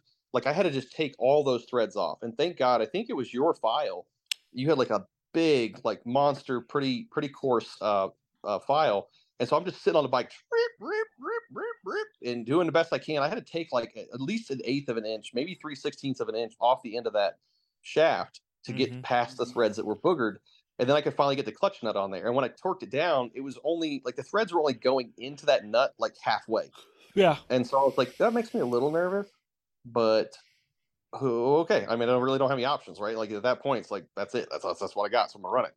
Um, put the bike together. Um, I think I was worried about sucking more water in the intake because at that point, I still thought that water was getting in my filter. And so Chad, who is a magician and has every tool and every part, even though his Ranger is like a normal bed Ranger with a tonneau cover, there's nothing sticking out of it. But anything you ask him for- Ranger. yeah, he anything you ask him for, he can just walk over and be like, "Oh yeah, I've got a couple of those." And, And I he just goes and and produces I, it. I had I had to ask him for a screw or two, and I know Chad's competitive, and I love Chad, and I love Patrick, and I know it fucking kind of bit him inside a little bit. This fucker's leading the race, and I have to give him a fucking bolt. Like no, I, I, felt I- that was the you. energy he I wants felt. He- you. like Chad's such a good guy. Like I I I love Chad. like Yeah. but my ill prepared ass, like I'd have Chad, can I borrow a screw, please? Okay. Here, Yeah, Jim. Like, Well, I had to borrow an, an, an air filter that didn't point towards my tire so that it wouldn't hopefully suck up water. Because, like I said, at that point, I still thought maybe I was drowning out in the rain because they was just getting the filter too wet and then moisture was sucking in through the filter. Um, so he gave me a different air filter, and then the bike was together. Uh, it was starting to drizzle. So as you guys took off that morning, I was still putting on my rain suit. And then I hopped on the bike and rode out like a little bit after you. But I was going kind of easy, um, checking the temps, checking the jetting. Um, everything was going okay, I think, but I did stop a couple times to mess with timing because I wasn't really sure where the timing had landed, and I wanted to be careful on that too because you really don't want to mess up timing. And so I dialed in the timing. I got the jetting where I wanted it. Everything was going pretty good, and then um, because of like you know drinking water and coffee and whatever and all the excitement of the morning, maybe I didn't like stop to take a piss break. And so then I'm like, I got to piss so bad, like I was dying. And obviously I wasn't in the race, so like you know, why hold it if you don't have to? So I pulled over, popped the bike on its flimsy little kickstand, and um, I looked back at Franklin because he's like, "What's going on?" You know, like worried, like do, uh, hopping out with like grab the toolbox or something. And I'm like, "I'm good," like thumbs up, you know, just got to pee. And then I'm walking to the side of the road to go take a leak, and I look back and the bike's just like whoop and falls over. And oh, um, so it does this a lot. Like Rudy has fallen over at least seven or eight times that I know of. Maybe she's fallen over more times than people just picked it up and don't tell me about it. mm, Um, so scarred up, you really can't tell anymore. The only way I know if it falls over is because usually like the left hand handlebar, which are clip-ons, will be like kind of bent in a bit. But um, any rate, I look over there, I go pick it up, and I'm like, okay, no big deal. I'm standing it up, dusting it off, and then I notice one of my pedals had broke off because I thought it would be Okay. hilarious to take bicycle pedals and weld them onto a piece of three eighths inch steel rod and shove it through the frame. Sounds so like a I good plan. bicycle pedals on my moped, Hmm. and um, it looked cute. It wasn't really safe or sturdy, but they'd hold. I mean, these, these things have been on there for like a year and a half or something, right? Mhm. Um, and and I've gone through a lot with the first year Bakers. It's fallen over a lot of times. I've stood up on them going over railroad tracks and they didn't break. Um, so I really kind of had developed some confidence in my crappy stick welds on these bicycle pedals. Um, but that fall Hmm. was the last fall. It finally broke the thing off, and the pedal shaft was just slid in there. Like it, not, it wasn't like I could take my feet and scooch them both like side to side, and the pedals was just a whoop whoop whoop. Um, so the shaft was just loose inside the frame, and the only thing stopping it from falling out was the fact that there was a pedal attached to each end of it. So with one pedal gone, the shaft could slide all the way out. And looking at the bike, looking at my options, I'm like, what are we going to do? And we're next to railroad tracks. So we're like scouring the railroad tracks for junk. He found a railroad spike, and I'm like, nah, I can't do anything with that. And uh, earlier, Of course, race- Franklin found a railroad spike. Yeah. I, I Earlier- in wouldn't expect race- anything less. uh, he's a he's a really uh um what do you call it um Scavenger. person Scavenger. scavenger. Yeah. Yeah. he doesn't let anything go to waste, including food. No. I think y'all were like weirded out by that because like people leave like French fries and like a, a thing on a plate, and he's like, "You going to eat that? I'll take that." Yeah, Franklin was like the he was like the dog. He was like the camp dog. Not gonna lie though, like one day, some I think it was actually that night before at the family style restaurant, somebody had ordered something kind of late in the evening, and like it, the food got delivered kind of to late to the table, and so they didn't eat it. And he snatched it and took it up to the room, and then we were kind of like hanging out and drinking, and I got to the mood where I was like, "Hey, what, what do you got in that box over there?" And I totally ate somebody's leftover sandwich and fries, and I had no Oh, shame about dude. it. It was delicious. But No um, worries. anyway, fast forward back to the other day. Bike fell over. We found a, a beer can, and I, I I took the pedal shaft out. I wrapped a piece of metal off the beer can like to make a shim, and then I took the railroad spike and like hammered it in there. So like the pedal, I had one pedal shaft jammed in there, and and that was good. And then like when we were up in Utah somewhere, Franklin had found like one of those orange flags. It's like a bungee cord orange flag that they put on semi trailers when they have like an oversized load and I, I took Mhm. that and wrapped it up and then put it on the frame on the other side and I just stuck my foot in it like a stirrup. So I had my foot like on one pedal that was, you know, sort of jankily shimmed into the frame, and then my other foot was in a stirrup. And I'm like, okay, this is like 50 miles into a 350 mile day. I didn't really like how uncomfortable that felt because I'm like, if I come to a stop and the bike starts to lean to that side, I might not get my foot out in time, and I'm just going to fall over in the road in front of people, and they're going to laugh at me. Well, uh, which we're laughing being on a moped, yeah, yeah, yeah, exactly. I mean, it's like at that point, you really can't be too proud. Yeah, But, we're um, mopeds, dude. But I did take a piss, and the bike got on the road again, and then after that, it just ran great, and it was amazing. It ran pretty fast. Um, that's when we came into Chickasha, Oklahoma, and I met Steve there, who came down and said hi. No, And we met Steve at the goddamn Walmart. All of a sudden, like his ass like popped in.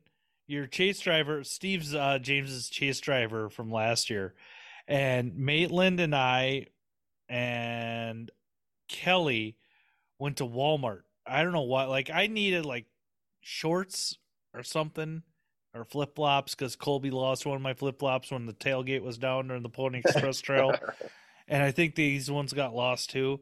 But like all of a sudden, we just park and there's Steve fucking just pulled up right next to us in the freaking Walmart parking lot. Like, what the fuck are you doing here? Like, it was pretty rad. Like, it was awesome seeing him.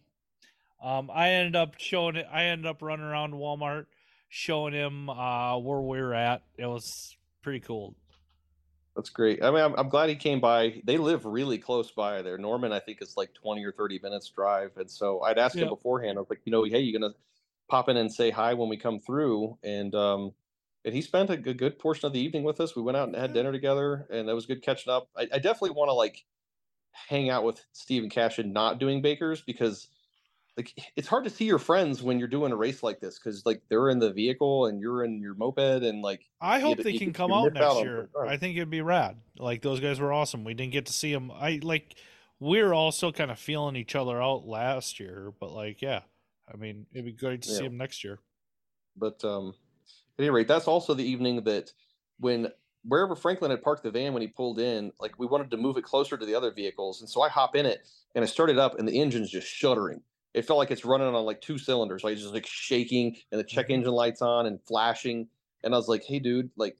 Was that doing that before? And he's like, "Oh yeah, like I, I he, he, whatever the answer was. He basically, I could tell he had Googled it, and I'm like, if it's been doing it long enough that he's Googled it and like looked up what the deal is, then it's probably been driving around with a flashing check engine light for a good bit.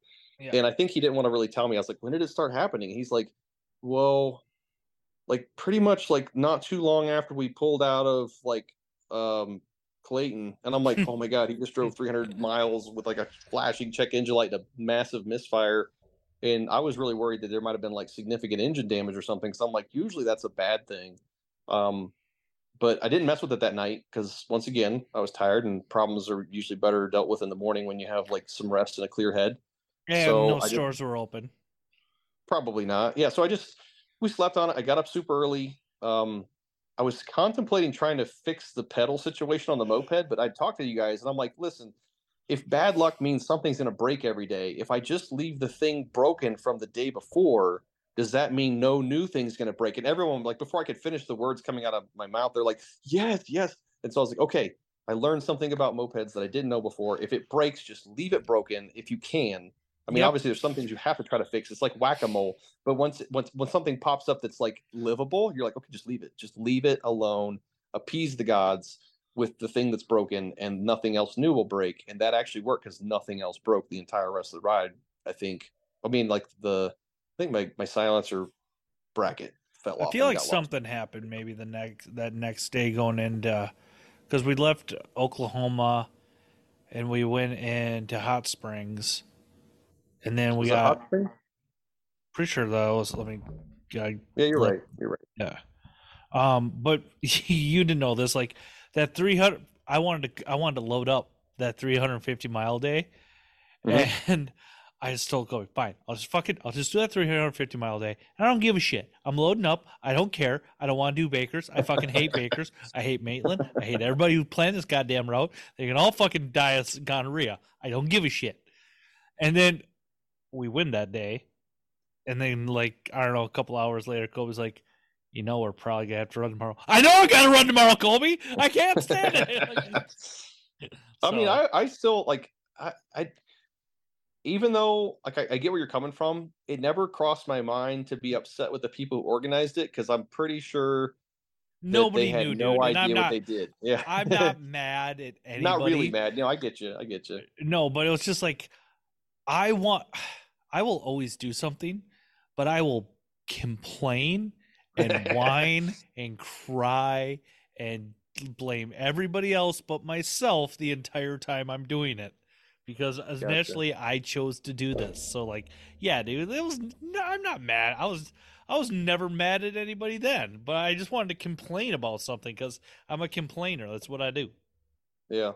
The only thing that I like got, and this isn't a person's fault, but last year, like it felt like every day that we were out in the middle of nowhere, we were just riding into these massive headwinds. And if there's one thing that really just takes the fun away from me for mopeds, it's like hitting those headwinds where you're on flat ground, but you're still like barely on the pipe.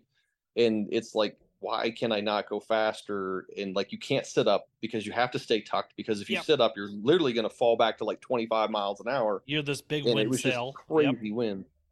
Yeah. But this year, like the winds were kind of to our favor or just not that big of a deal. So it felt like it was never really like a that miserable riding into like just a wall of air. Until we hit the fucking wall of rain the next day after we left uh Clayton, or once we left uh, Oklahoma and going into uh, Hot Springs or Hot Springs, yeah. We went. Hot Springs was, uh, and it was kind of weird. It, we went to Clayton, New Mexico, to Chickasha. We are in Chickasha, Oklahoma, is where the we met up with the, with Steve, Steve. and them. Yeah. Uh, Chickasha to Hot Springs that was a 320 mile day. Oh, I forgot. I left it up too. Like the next morning, the van issues. So I thought that van kind of burns oil a little bit and it's had like fouled plugs before. And so I thought maybe we were just consuming oil by him following behind me going real slow and that maybe like enough oil had gotten there to foul a plug. And so I took all the plugs out and one was really, really dark and wet. And I was like, mm-hmm. aha, I do have a fouled plug. So I rode the moped over to the AutoZone as soon as they opened. Oh, no, sorry.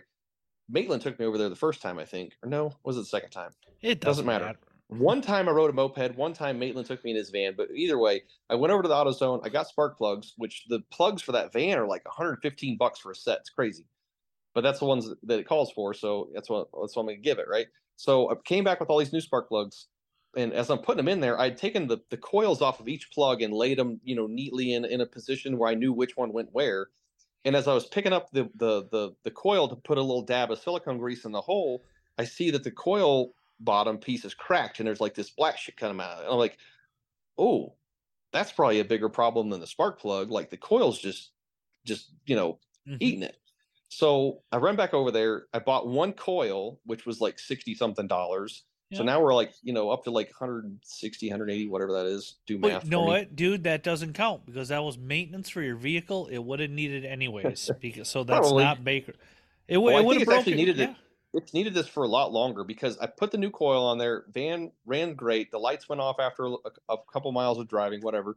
And then, like before we even left for Baker's, I told Franklin, I was like, sometimes if you're pulling up a hill, if you got like the AC on and you're going kind of like you know like full load up a hill with AC on, it might misfire a little bit, and you might have to like turn the AC off because it's just too much for it. Oh yeah, and I just so thought it because I had low compression. Nope. But it probably had that bad coil that whole time, and yep. it was just getting worse and worse and worse until it finally was like done. So the water now the thing runs amazing. Yeah.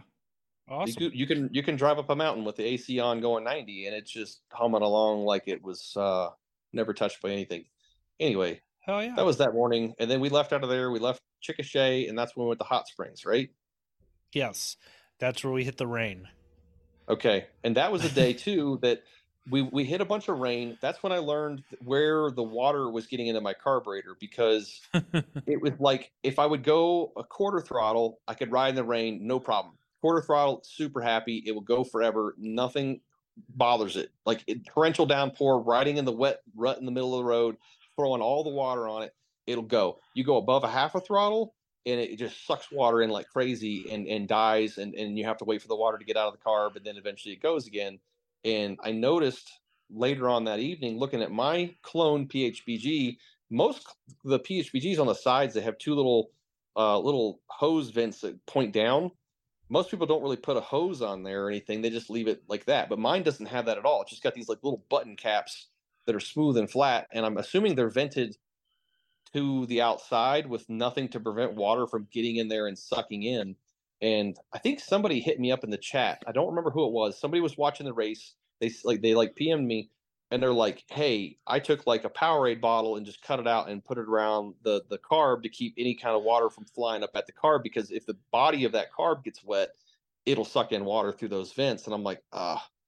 I didn't see that coming. I didn't know that carb was like vulnerable to water inundation above half throttle in a downpour. Like it just seems like a weird thing, but that's how it is. And I figured it out eventually. So then I didn't have to worry about rain anymore because I couldn't go above half throttle, but at least I didn't die.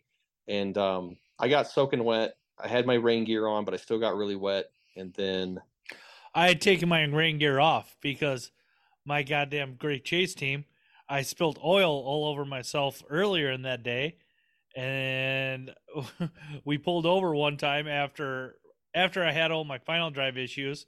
Colby and I both looked at the sky. It's probably done by now. Oh God, no! like God, we fucking just hit that downpour. Like, yeah, people like it was it was a lot. That's a and I think a, I was actually you guys like ev- ev- either everybody ran into problems that day or what, but I was in the lead, getting close to town. Like I knew I was Mhm. out front, and I don't know what like I think that was the day something in the back end of yours had blown up, like your pulley or something. My rear- had- Well, I had two issues. I had a final drive blow up on me, swap that out. Then I didn't get the rear pulley nut tight enough. So I started changing it all out and realized um, I didn't tighten up the rear pulley enough. And that's when I threatened to stab Colby's dog. I would never stab Oh, a no. dog. I'd stab Colby long before I'd stab Stewart. um, and then my that treats rear pulley locked up on me. So I was like, I felt like, I felt like I was Harry in Days of Thunder. Just give me the high gear, because that's all. Like I High had gear. high gear only. So like I was kind of terrified to let the thing get down to um idle or anything like. I just wanted to keep that variator fully varied. So like I was rolling thirty miles an hour, pretty much. The I had to through that rain, otherwise that belt slips so bad. That's rough. But, But, actually, um, I did fix that rear pulley. I the trick to those are, if anybody listens to it, once you get it, sand your pins, sand your pins a little bit. Take a diamond file to them, kind of buff them out. It'll be better. Huh. Yep. Good to know. Well, That's- yeah, You know, for those people who do like variated mopeds and don't just run single single speeds their whole life. yeah. Hey, I'm I, I'm got a single speed. I'm looking at. I got some weird parts coming for it. But anyways, back to your story. Anyway, so yeah, so um, I knew I was out front, and you know, I wanted to, to hold the lead, right? And I didn't. I'd never had a day yet on the race where I could run my tank like from full to empty, and I didn't really know what the mileage was on that build because I never had a chance to really calculate it. And so last year, the 72cc Airsal piston port was doing like almost 70 miles per gallon. And so in my head, I was like, okay, this bike's running faster. It's got reeds. It should be a little bit more efficient. Same size carburetor, same jetting, even. So it should be like the same, if not maybe a little better. So I was thinking in my head, like, oh, I've got like a 250 mile um, endurance on this tank of gas. And coming into uh, Hot Springs, I had like seven miles to go, and the thing runs out of gas and I was like, "Oh my god, how in the world is it out of gas?" Like, it blew my mind at first. It was like we only only gone like 170 miles that day or something. It was a really short day, I think. Uh-huh. And um, Mm, no, that would have been in the Natchez. This was a 325 mile day, dude. well, okay, well maybe I'd filled up once and I just didn't know. Anyway, um, starting to run out of gas, and um, I'm pulling over, and I'm like, Franklin, like head off to somewhere to get gas, and he's like, which way is the gas? I don't know. And I'm like, I just either go back to the last town we were at or go forward. But we are kind of like on these like little like country roads, but you could feel from the amount of traffic that we were close to something. Like you just had that sense that we weren't too far away and we were seven miles from the finish. So it's like you can't be any more than seven miles if you go forward. But he didn't want to like lose me and then like, you know, have to come back. And like while he was going to turn around, there was these guys like working in their driveway on some trucks. And I like flag him over. i'm like, hey, do you have any premix gas or whatever? And I was like, actually, do you just have any like a can of gas? Like I need like a cup of gas and I can get to where I'm going. And they're like, oh yeah, look at your bike. Like, they're like want to chit chat with me. And I'm like, yeah, I'm like in this race, and like I'm in the front right now. Like I really like just want to like anything to just get going. And so they're like, I think we got something. He like goes over to this pickup truck that's like in his yard, right? And um, he pulls out this can that's like sun beaten, you know, like that two stroke can yeah. that you could tell has been sitting in the bed of this truck in this guy's like front yard probably for years. And he's like, you might want to shake it up a bit. It's probably settled out some, which I don't know what logic that is because I don't think two stroke oil settles out of the gasoline. No. But um, So I'm like pouring it into the tank, and I'm like, that's fine, whatever. I'm sure it'll run. So pour whatever this mystery gas is, and and um, I fire up the bike. It starts, and I'm like, okay. So I'm just gonna take it real easy because I don't know what this stuff is. And I, I ride up the road like maybe to the next intersection was like a half a mile up, and there was like uh, a bridge was shut down for construction, so there was like stop traffic. And um, I'm looking down, like the idle's a little bit weird. It's not making good power. I assume it's old gas. And I look down at my fuel filter, and it's like totally clear. And I'm like, that's probably bad. And so I'm like, I wonder if that guy even knew if that was premix. And it, I probably should have thought harder about it. So then I'm like calling Franklin up, like, because we still had like the, the red light for the crossing one lane bridge thing. And I'm like, I need some oil. So I just take the oil can and they just like pour in what was probably enough oil for like, you know, a gallon and a half of oil. I hmm. couldn't measure it. I didn't want to take time to measure it. I don't know how much oil, I don't know how much gas I even put in there. So now I'm like way too heavy on oil, but I'm like, how long is this oil going to take to mix and then get down into that float bowl. So I just go like really, really easy, and I'm like, it's gonna seize. It's gonna seize. I know it. There's probably no lubrication in this stuff at all. It and, can go a uh, while. You're overthinking it. Yeah, yeah, but you know, you're just scared, right? Because I got like this engine that was delivered to me, like all. And if you remember, effort. dude, I forgot about this. For a while during this day, it was the first time all three of us really got to kind of ride with each other. Was that like earlier before the rain? It was before the rain we met up at the, we all met up at that stoplight. I was starting to have final drive issues at that point.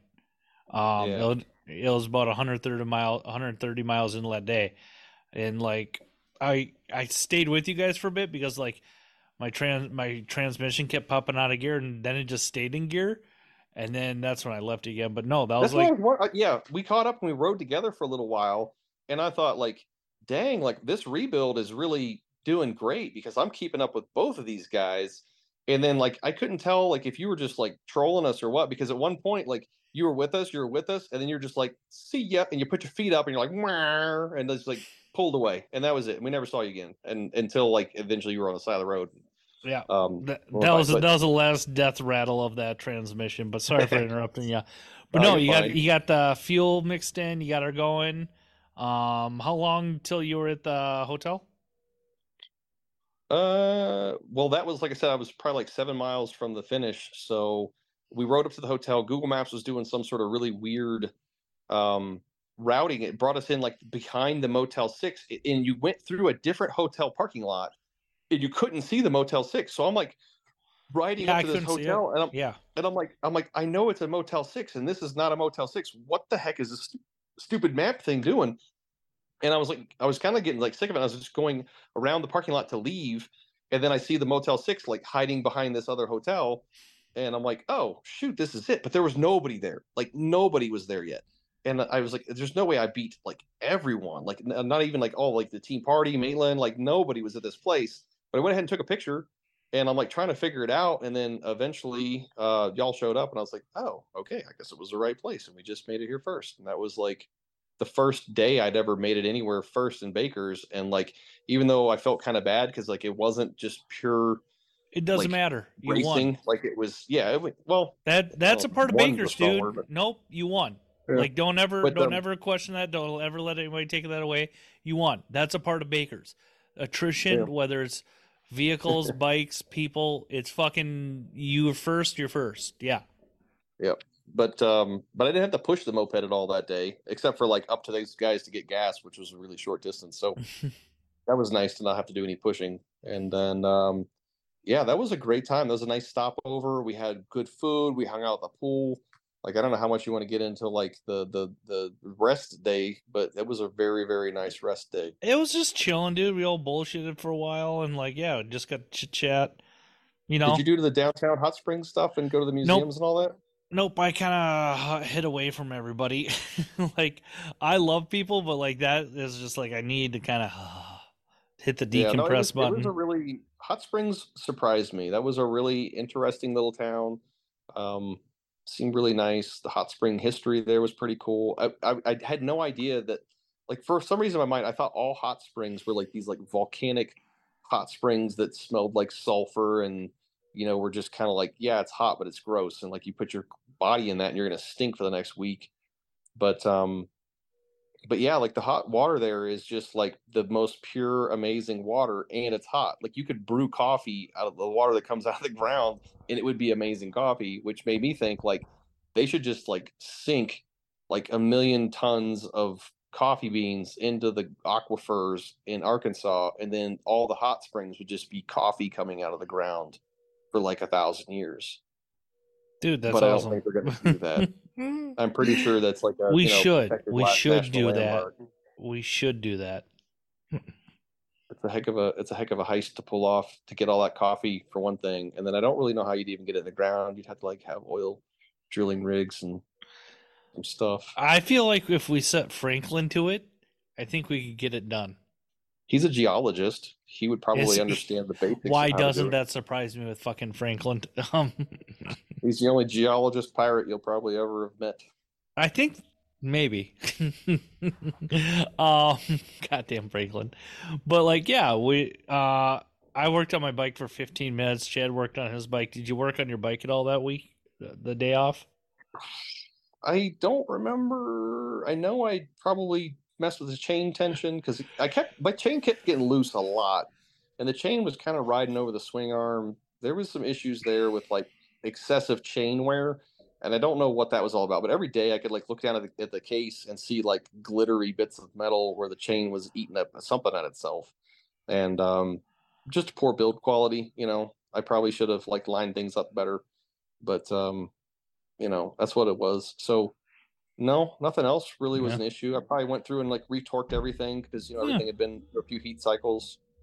Um, no, we had yeah, we just grilled out. Everybody, Franklin played with all of Jenny. She Franklin played babysitter to all of Jenny Ray's kids, uh, which was nice of him. Um, Marie came down from Kansas City, hung out with everybody for a bit. Oh yeah, Yeah, yeah. was cool. Um, But yeah, then we took off from there. Um, how was it? How was going to Natchez Straits for you? so the leaving there was like one of the best. That was like one of the best rides I think for me pulling out of there because it was these like nice windy roads through like a, like a pine forest. Um, it was kind of like gently sloping downhill, like we were coming off like the middle of the continent and heading into like you know the Mississippi River Basin, which is like just a nice slow downhill all the way to like the mouth of the Mississippi. But you could feel it already there that we were just kind of like winding our way down. The roads were like not too tight of turns that you had to slow down, but they Mhm. were like windy enough to be fun. And so like just laying on that bike, going wide open and letting it rip down through those hills. And I think I had geared up. When I messed with the chain, I probably put the 19 on. So I had like 1940 gearing and like it was going really fast down those roads uh, and on like the little highway sections. If I caught a draft off a truck, it would pull me up to like I'm pretty sure I hit really close to 60 a few times, which I've never had a moped going that fast before, and that felt pretty special. Um, but yeah, it was just it was super super fast. It was a quick day, and then as we were like riding into Natchez, it was like that typical like like kind of like urban sprawl looking town at first with like Mhm. the little strip malls and like gas stations and whatever. And I'm like, this is kind of a bummer, like traffic lights and whatnot. And then we crossed the river over the bridge and got into like old town, like proper Natchez, and that was just so beautiful. Like the Yep. historic part of town, and like going over the river in the evening and seeing all that stuff. And I'm like, wow, what an end to a, a beautiful ride. And then we pulled into the stop, which you guys already beat me there, but I don't think I was too far. But you behind. forgot about that whole detour uh, mess. Oh Oh. yeah, jeez. Yeah, like you no guys, fun. you guys ended up following me because I knew what Google Maps again was trying to mess with us. I knew what it was trying to do, and that's why I kept on lead, kept on go, going straight down that road, that county road into that town, and then finally it kind of led us the right way. But like, I could zoom out and see what it was doing. It was trying to make us go back around to that bridge that was out. Apparently, Chad told us. Um, Yeah. But I cut down my tire that day, and we went by. I just remember. I don't know where we were, but we went by the Tim McGraw baseball fields because apparently we went through his hometown. Um, but no, you weren't too far behind me at Natchez. Yeah, I mean, actually, at the bridge, I was ahead of you because I got to the bridge, saw the road was closed, hopped Yep. on a detour, and then like I was on the detour, and and Google Maps, being its fun self, turned me up that little gravel road. And I thought, okay, well, as long as this goes around where the bridge is out, then I guess that's fine. And I rode all the way up to the end of it, and it popped out like right at the the bridge that was out. And the construction crew were like, "You're gonna have to go around." And I'm like, "Go around where?" And so I turned around, doubled back, and rode off that road. And then, like as I was coming off that road, you were like, right by me, and I was like, okay well, at least there's somebody else here and he's going that way confidently fast. So I'll follow him. no, like there was no confidence in there. There was just me hoping and praying. It looked like you knew what you were doing. So I just hopped in behind you, tried my best to keep up. And like, you know, normally with you, like, like I said before, flat out speed, I could almost keep my eye on you for a good long while. With starts and stops, though, like you gap me at every start and stop. So like as you were pulling away more and more as we like meandered through those roads, I was like, I don't want to lose him. I really need to see where he goes because I don't really know I'm going anymore at all. Like I'm just following Jim. And and so like eventually we got onto like roads that made sense again. And I was like, okay, we're fine. But I'm glad I was following you too because when we got to that one like little section of interstate there, I probably would have like followed Google Maps onto it and not really known what I was doing. And I mean, it would. I mean, I was DNF'd anyway, so it wouldn't have really been that big of a foul. But um, I didn't want to do it, you know, just so I didn't have to go that way. But um, followed you out there and we went yeah. around the other roads and it was all good times. And then we were back on the route. Yeah. Natchez was an interesting town. Like, um, who was that house that we stopped at? Um, I want to say Derek. He's goddamn it. Bluff City Garden Club. Ah, uh, fuck, I forget his goddamn name. Um, you're supposed to help me here, James. I'm sorry. I'm, I had to text my wife real quick. Um, I didn't want to say that, but we uh stopped at his house. Uh, it was all kept her bikes there. Uh, I changed. Uh, what all did you do that night? Did you just kind of hang out, enjoy the bar scene a little bit? Yeah, that's when we went down to the, like the the river and watched the sunset. And there was like that old timey saloon place with the live band, and it was like it wasn't like a, a saloon that was trying to look old timey. It was like a legit old timey saloon that has just been standing on the banks of the Mississippi apparently for a very long mm-hmm. time. And um, yeah, you just felt like you were sitting in history, drinking some beers, eating some food, and then uh, listening to some music. And then I don't really remember well how that how that day end up. I it was I don't remember much of that day. Like I know it was kind of everybody said from what I was told by a few people like um that oh, morning that big hotel. We we went to that hotel that it was a casino hotel but there was no casino there and I know that bummed out Joel. Um but I remember everybody like somebody made the comment you could cut the tension with a knife with Chad and I because we're 45 minutes apart and it was uh it was Thomas's house. There we go. Um we and he saw us out. We had that incident with that with Angel parking in front of, at the handicap spot with that neighbor. Oh yeah, that was next that, morning. Yeah, then Colby's, like Colby's most famous quote. what did Colby say again? Colby has a lot on the block, Karen.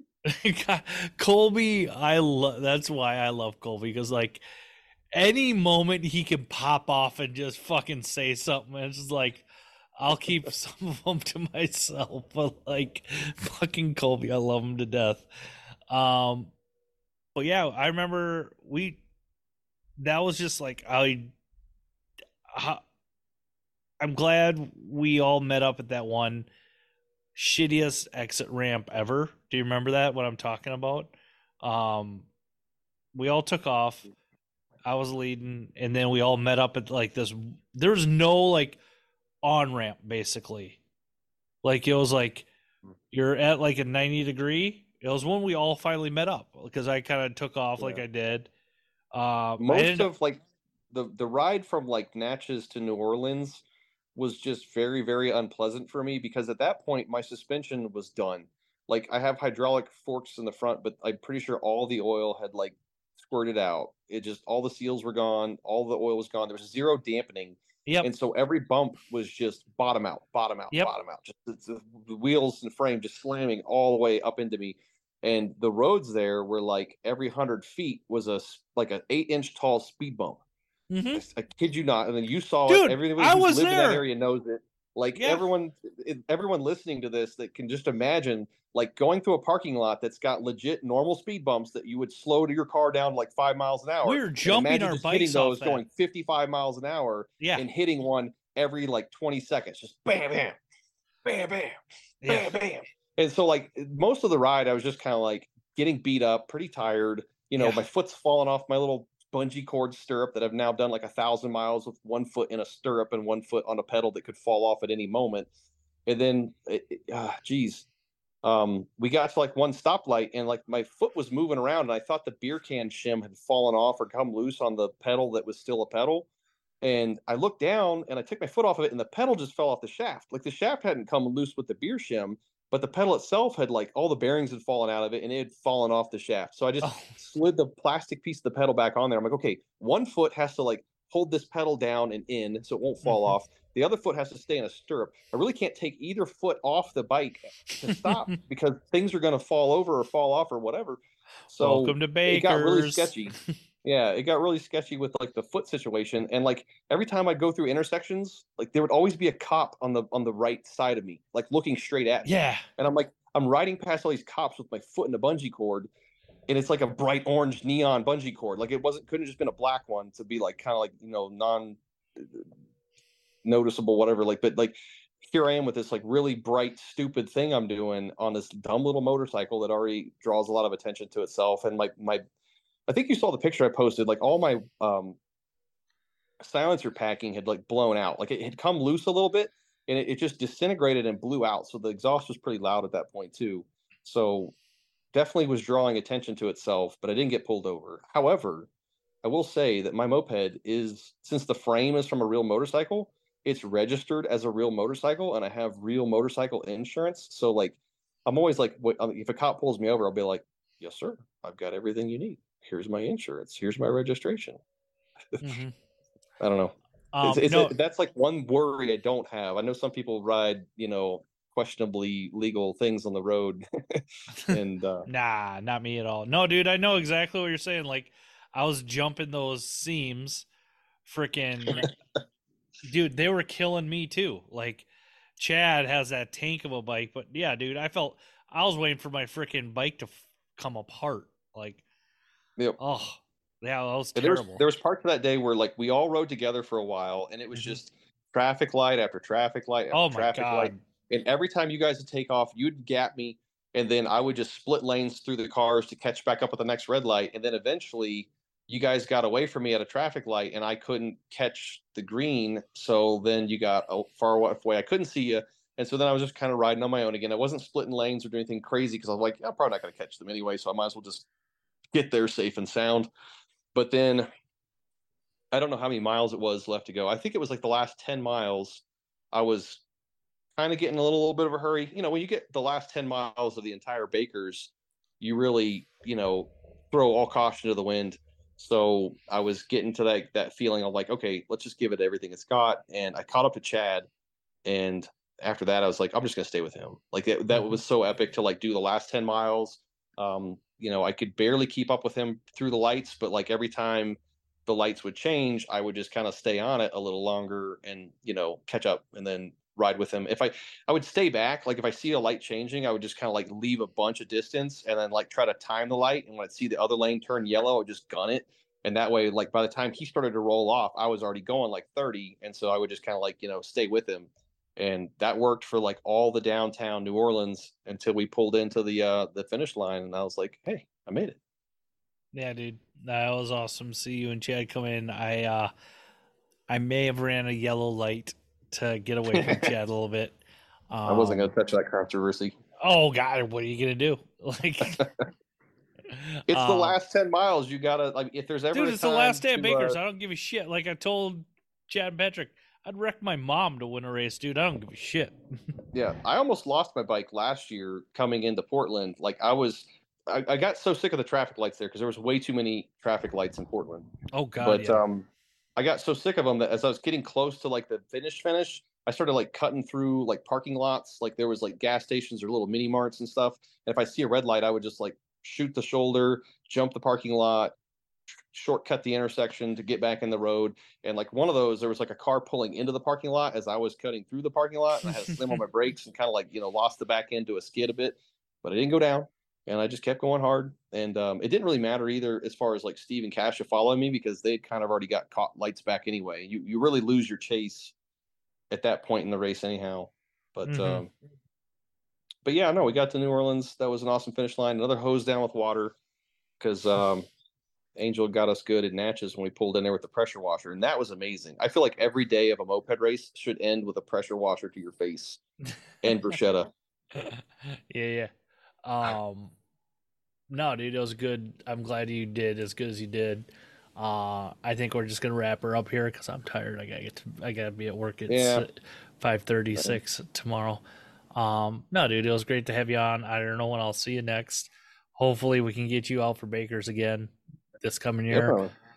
I don't know any real information, so don't ask me. Um, I'm hope I say five. da- Everybody asks me, "What's it going to be?" I hope five days. Like that's all I can say. Like I'm hoping for that because, like, dude, I mean, granted, I won the longest Bakers ever, but it's like it could have been Chad, it could have been you. Um, Yep. It was just, yeah. For me, it, I yeah, I would love to see a five day race. Not so much just because I can't handle it, because like I probably physically can handle it. I can't financially handle it. Like That it, yeah, it's getting it's- to it's- to the point where it's like a, a strain on my wallet that I just can't. I can't pull it. So Yep. And that's what a lot of people are saying. Like, dude, I think this year cost like last year cost me three grand, four gr- like Yeah. thirty five hundred. Like this, things Past year, I getting think- expensive. I think this year cost me a couple grand. I know it cost Colby that. Like, yeah, Yeah. it's not cheap. But like I look at it, it's like my adventure for the year plus. Oh yeah, that's my But- only. That's my once a year thing I do, and then I do like the local rallies. I would love to find a way to be more affordably traveling the country to do some rallies like you're doing, but I I'm not quite there yet. Well, you're in the middle of nowhere, so it's hard for you to get uh, other rallies. Like, You know, it's not as middle of nowhere as you think though, because dude, Southern New last- Mexico is the middle of nowhere. But listen, like the Santa Fe rally we just came back from, there's a crew out in Phoenix that I hadn't met before. I just met them. There's some people in Albuquerque that I hadn't the Cobra before. Kings Like, that need to do a freaking New Year's rally. Yeah, I keep on Yeah, telling those yeah. guys like, do a damn New Year's rally, and they're like, oh, we'll do one in spring. No, do a New Year's rally. Then it's a holiday weekend, and everybody can come to it. So Yeah, take that Cobra but I'm I'm stoked to know that there's just there's so many more places around here I can go meet up with some friends and do some riding. So yeah, I'll I'll be definitely exploring that in the next year. yeah, yeah. No, dude, it's uh, that's awesome. Hopefully, your wife had fun at the Santa Fe rally. I wish I could have went there. Looked like they had a really good turnout. Um, It's an Yeah. amazing time. I did kiss a goat and I liked it. There you go. Uh, I saw Mick made it out there from New Orleans. He's a the Australian. He Yeah, he won the raffle bike. He is now the proud new owner of the Brown Street. nice. Uh, Mick's a good guy. Like Mick a lot. Um, I wish he could have been. In, he's lives in New Orleans. Um, wish he could have been there for Bakers. But yeah, dude, it was awesome. It was real. We'll get this up in a day or so. Uh, I need to shower and go to bed. So right. James, don't forget, mopeds are dumb. That they are. All right, dude. Talk to you later. Bye. Bye.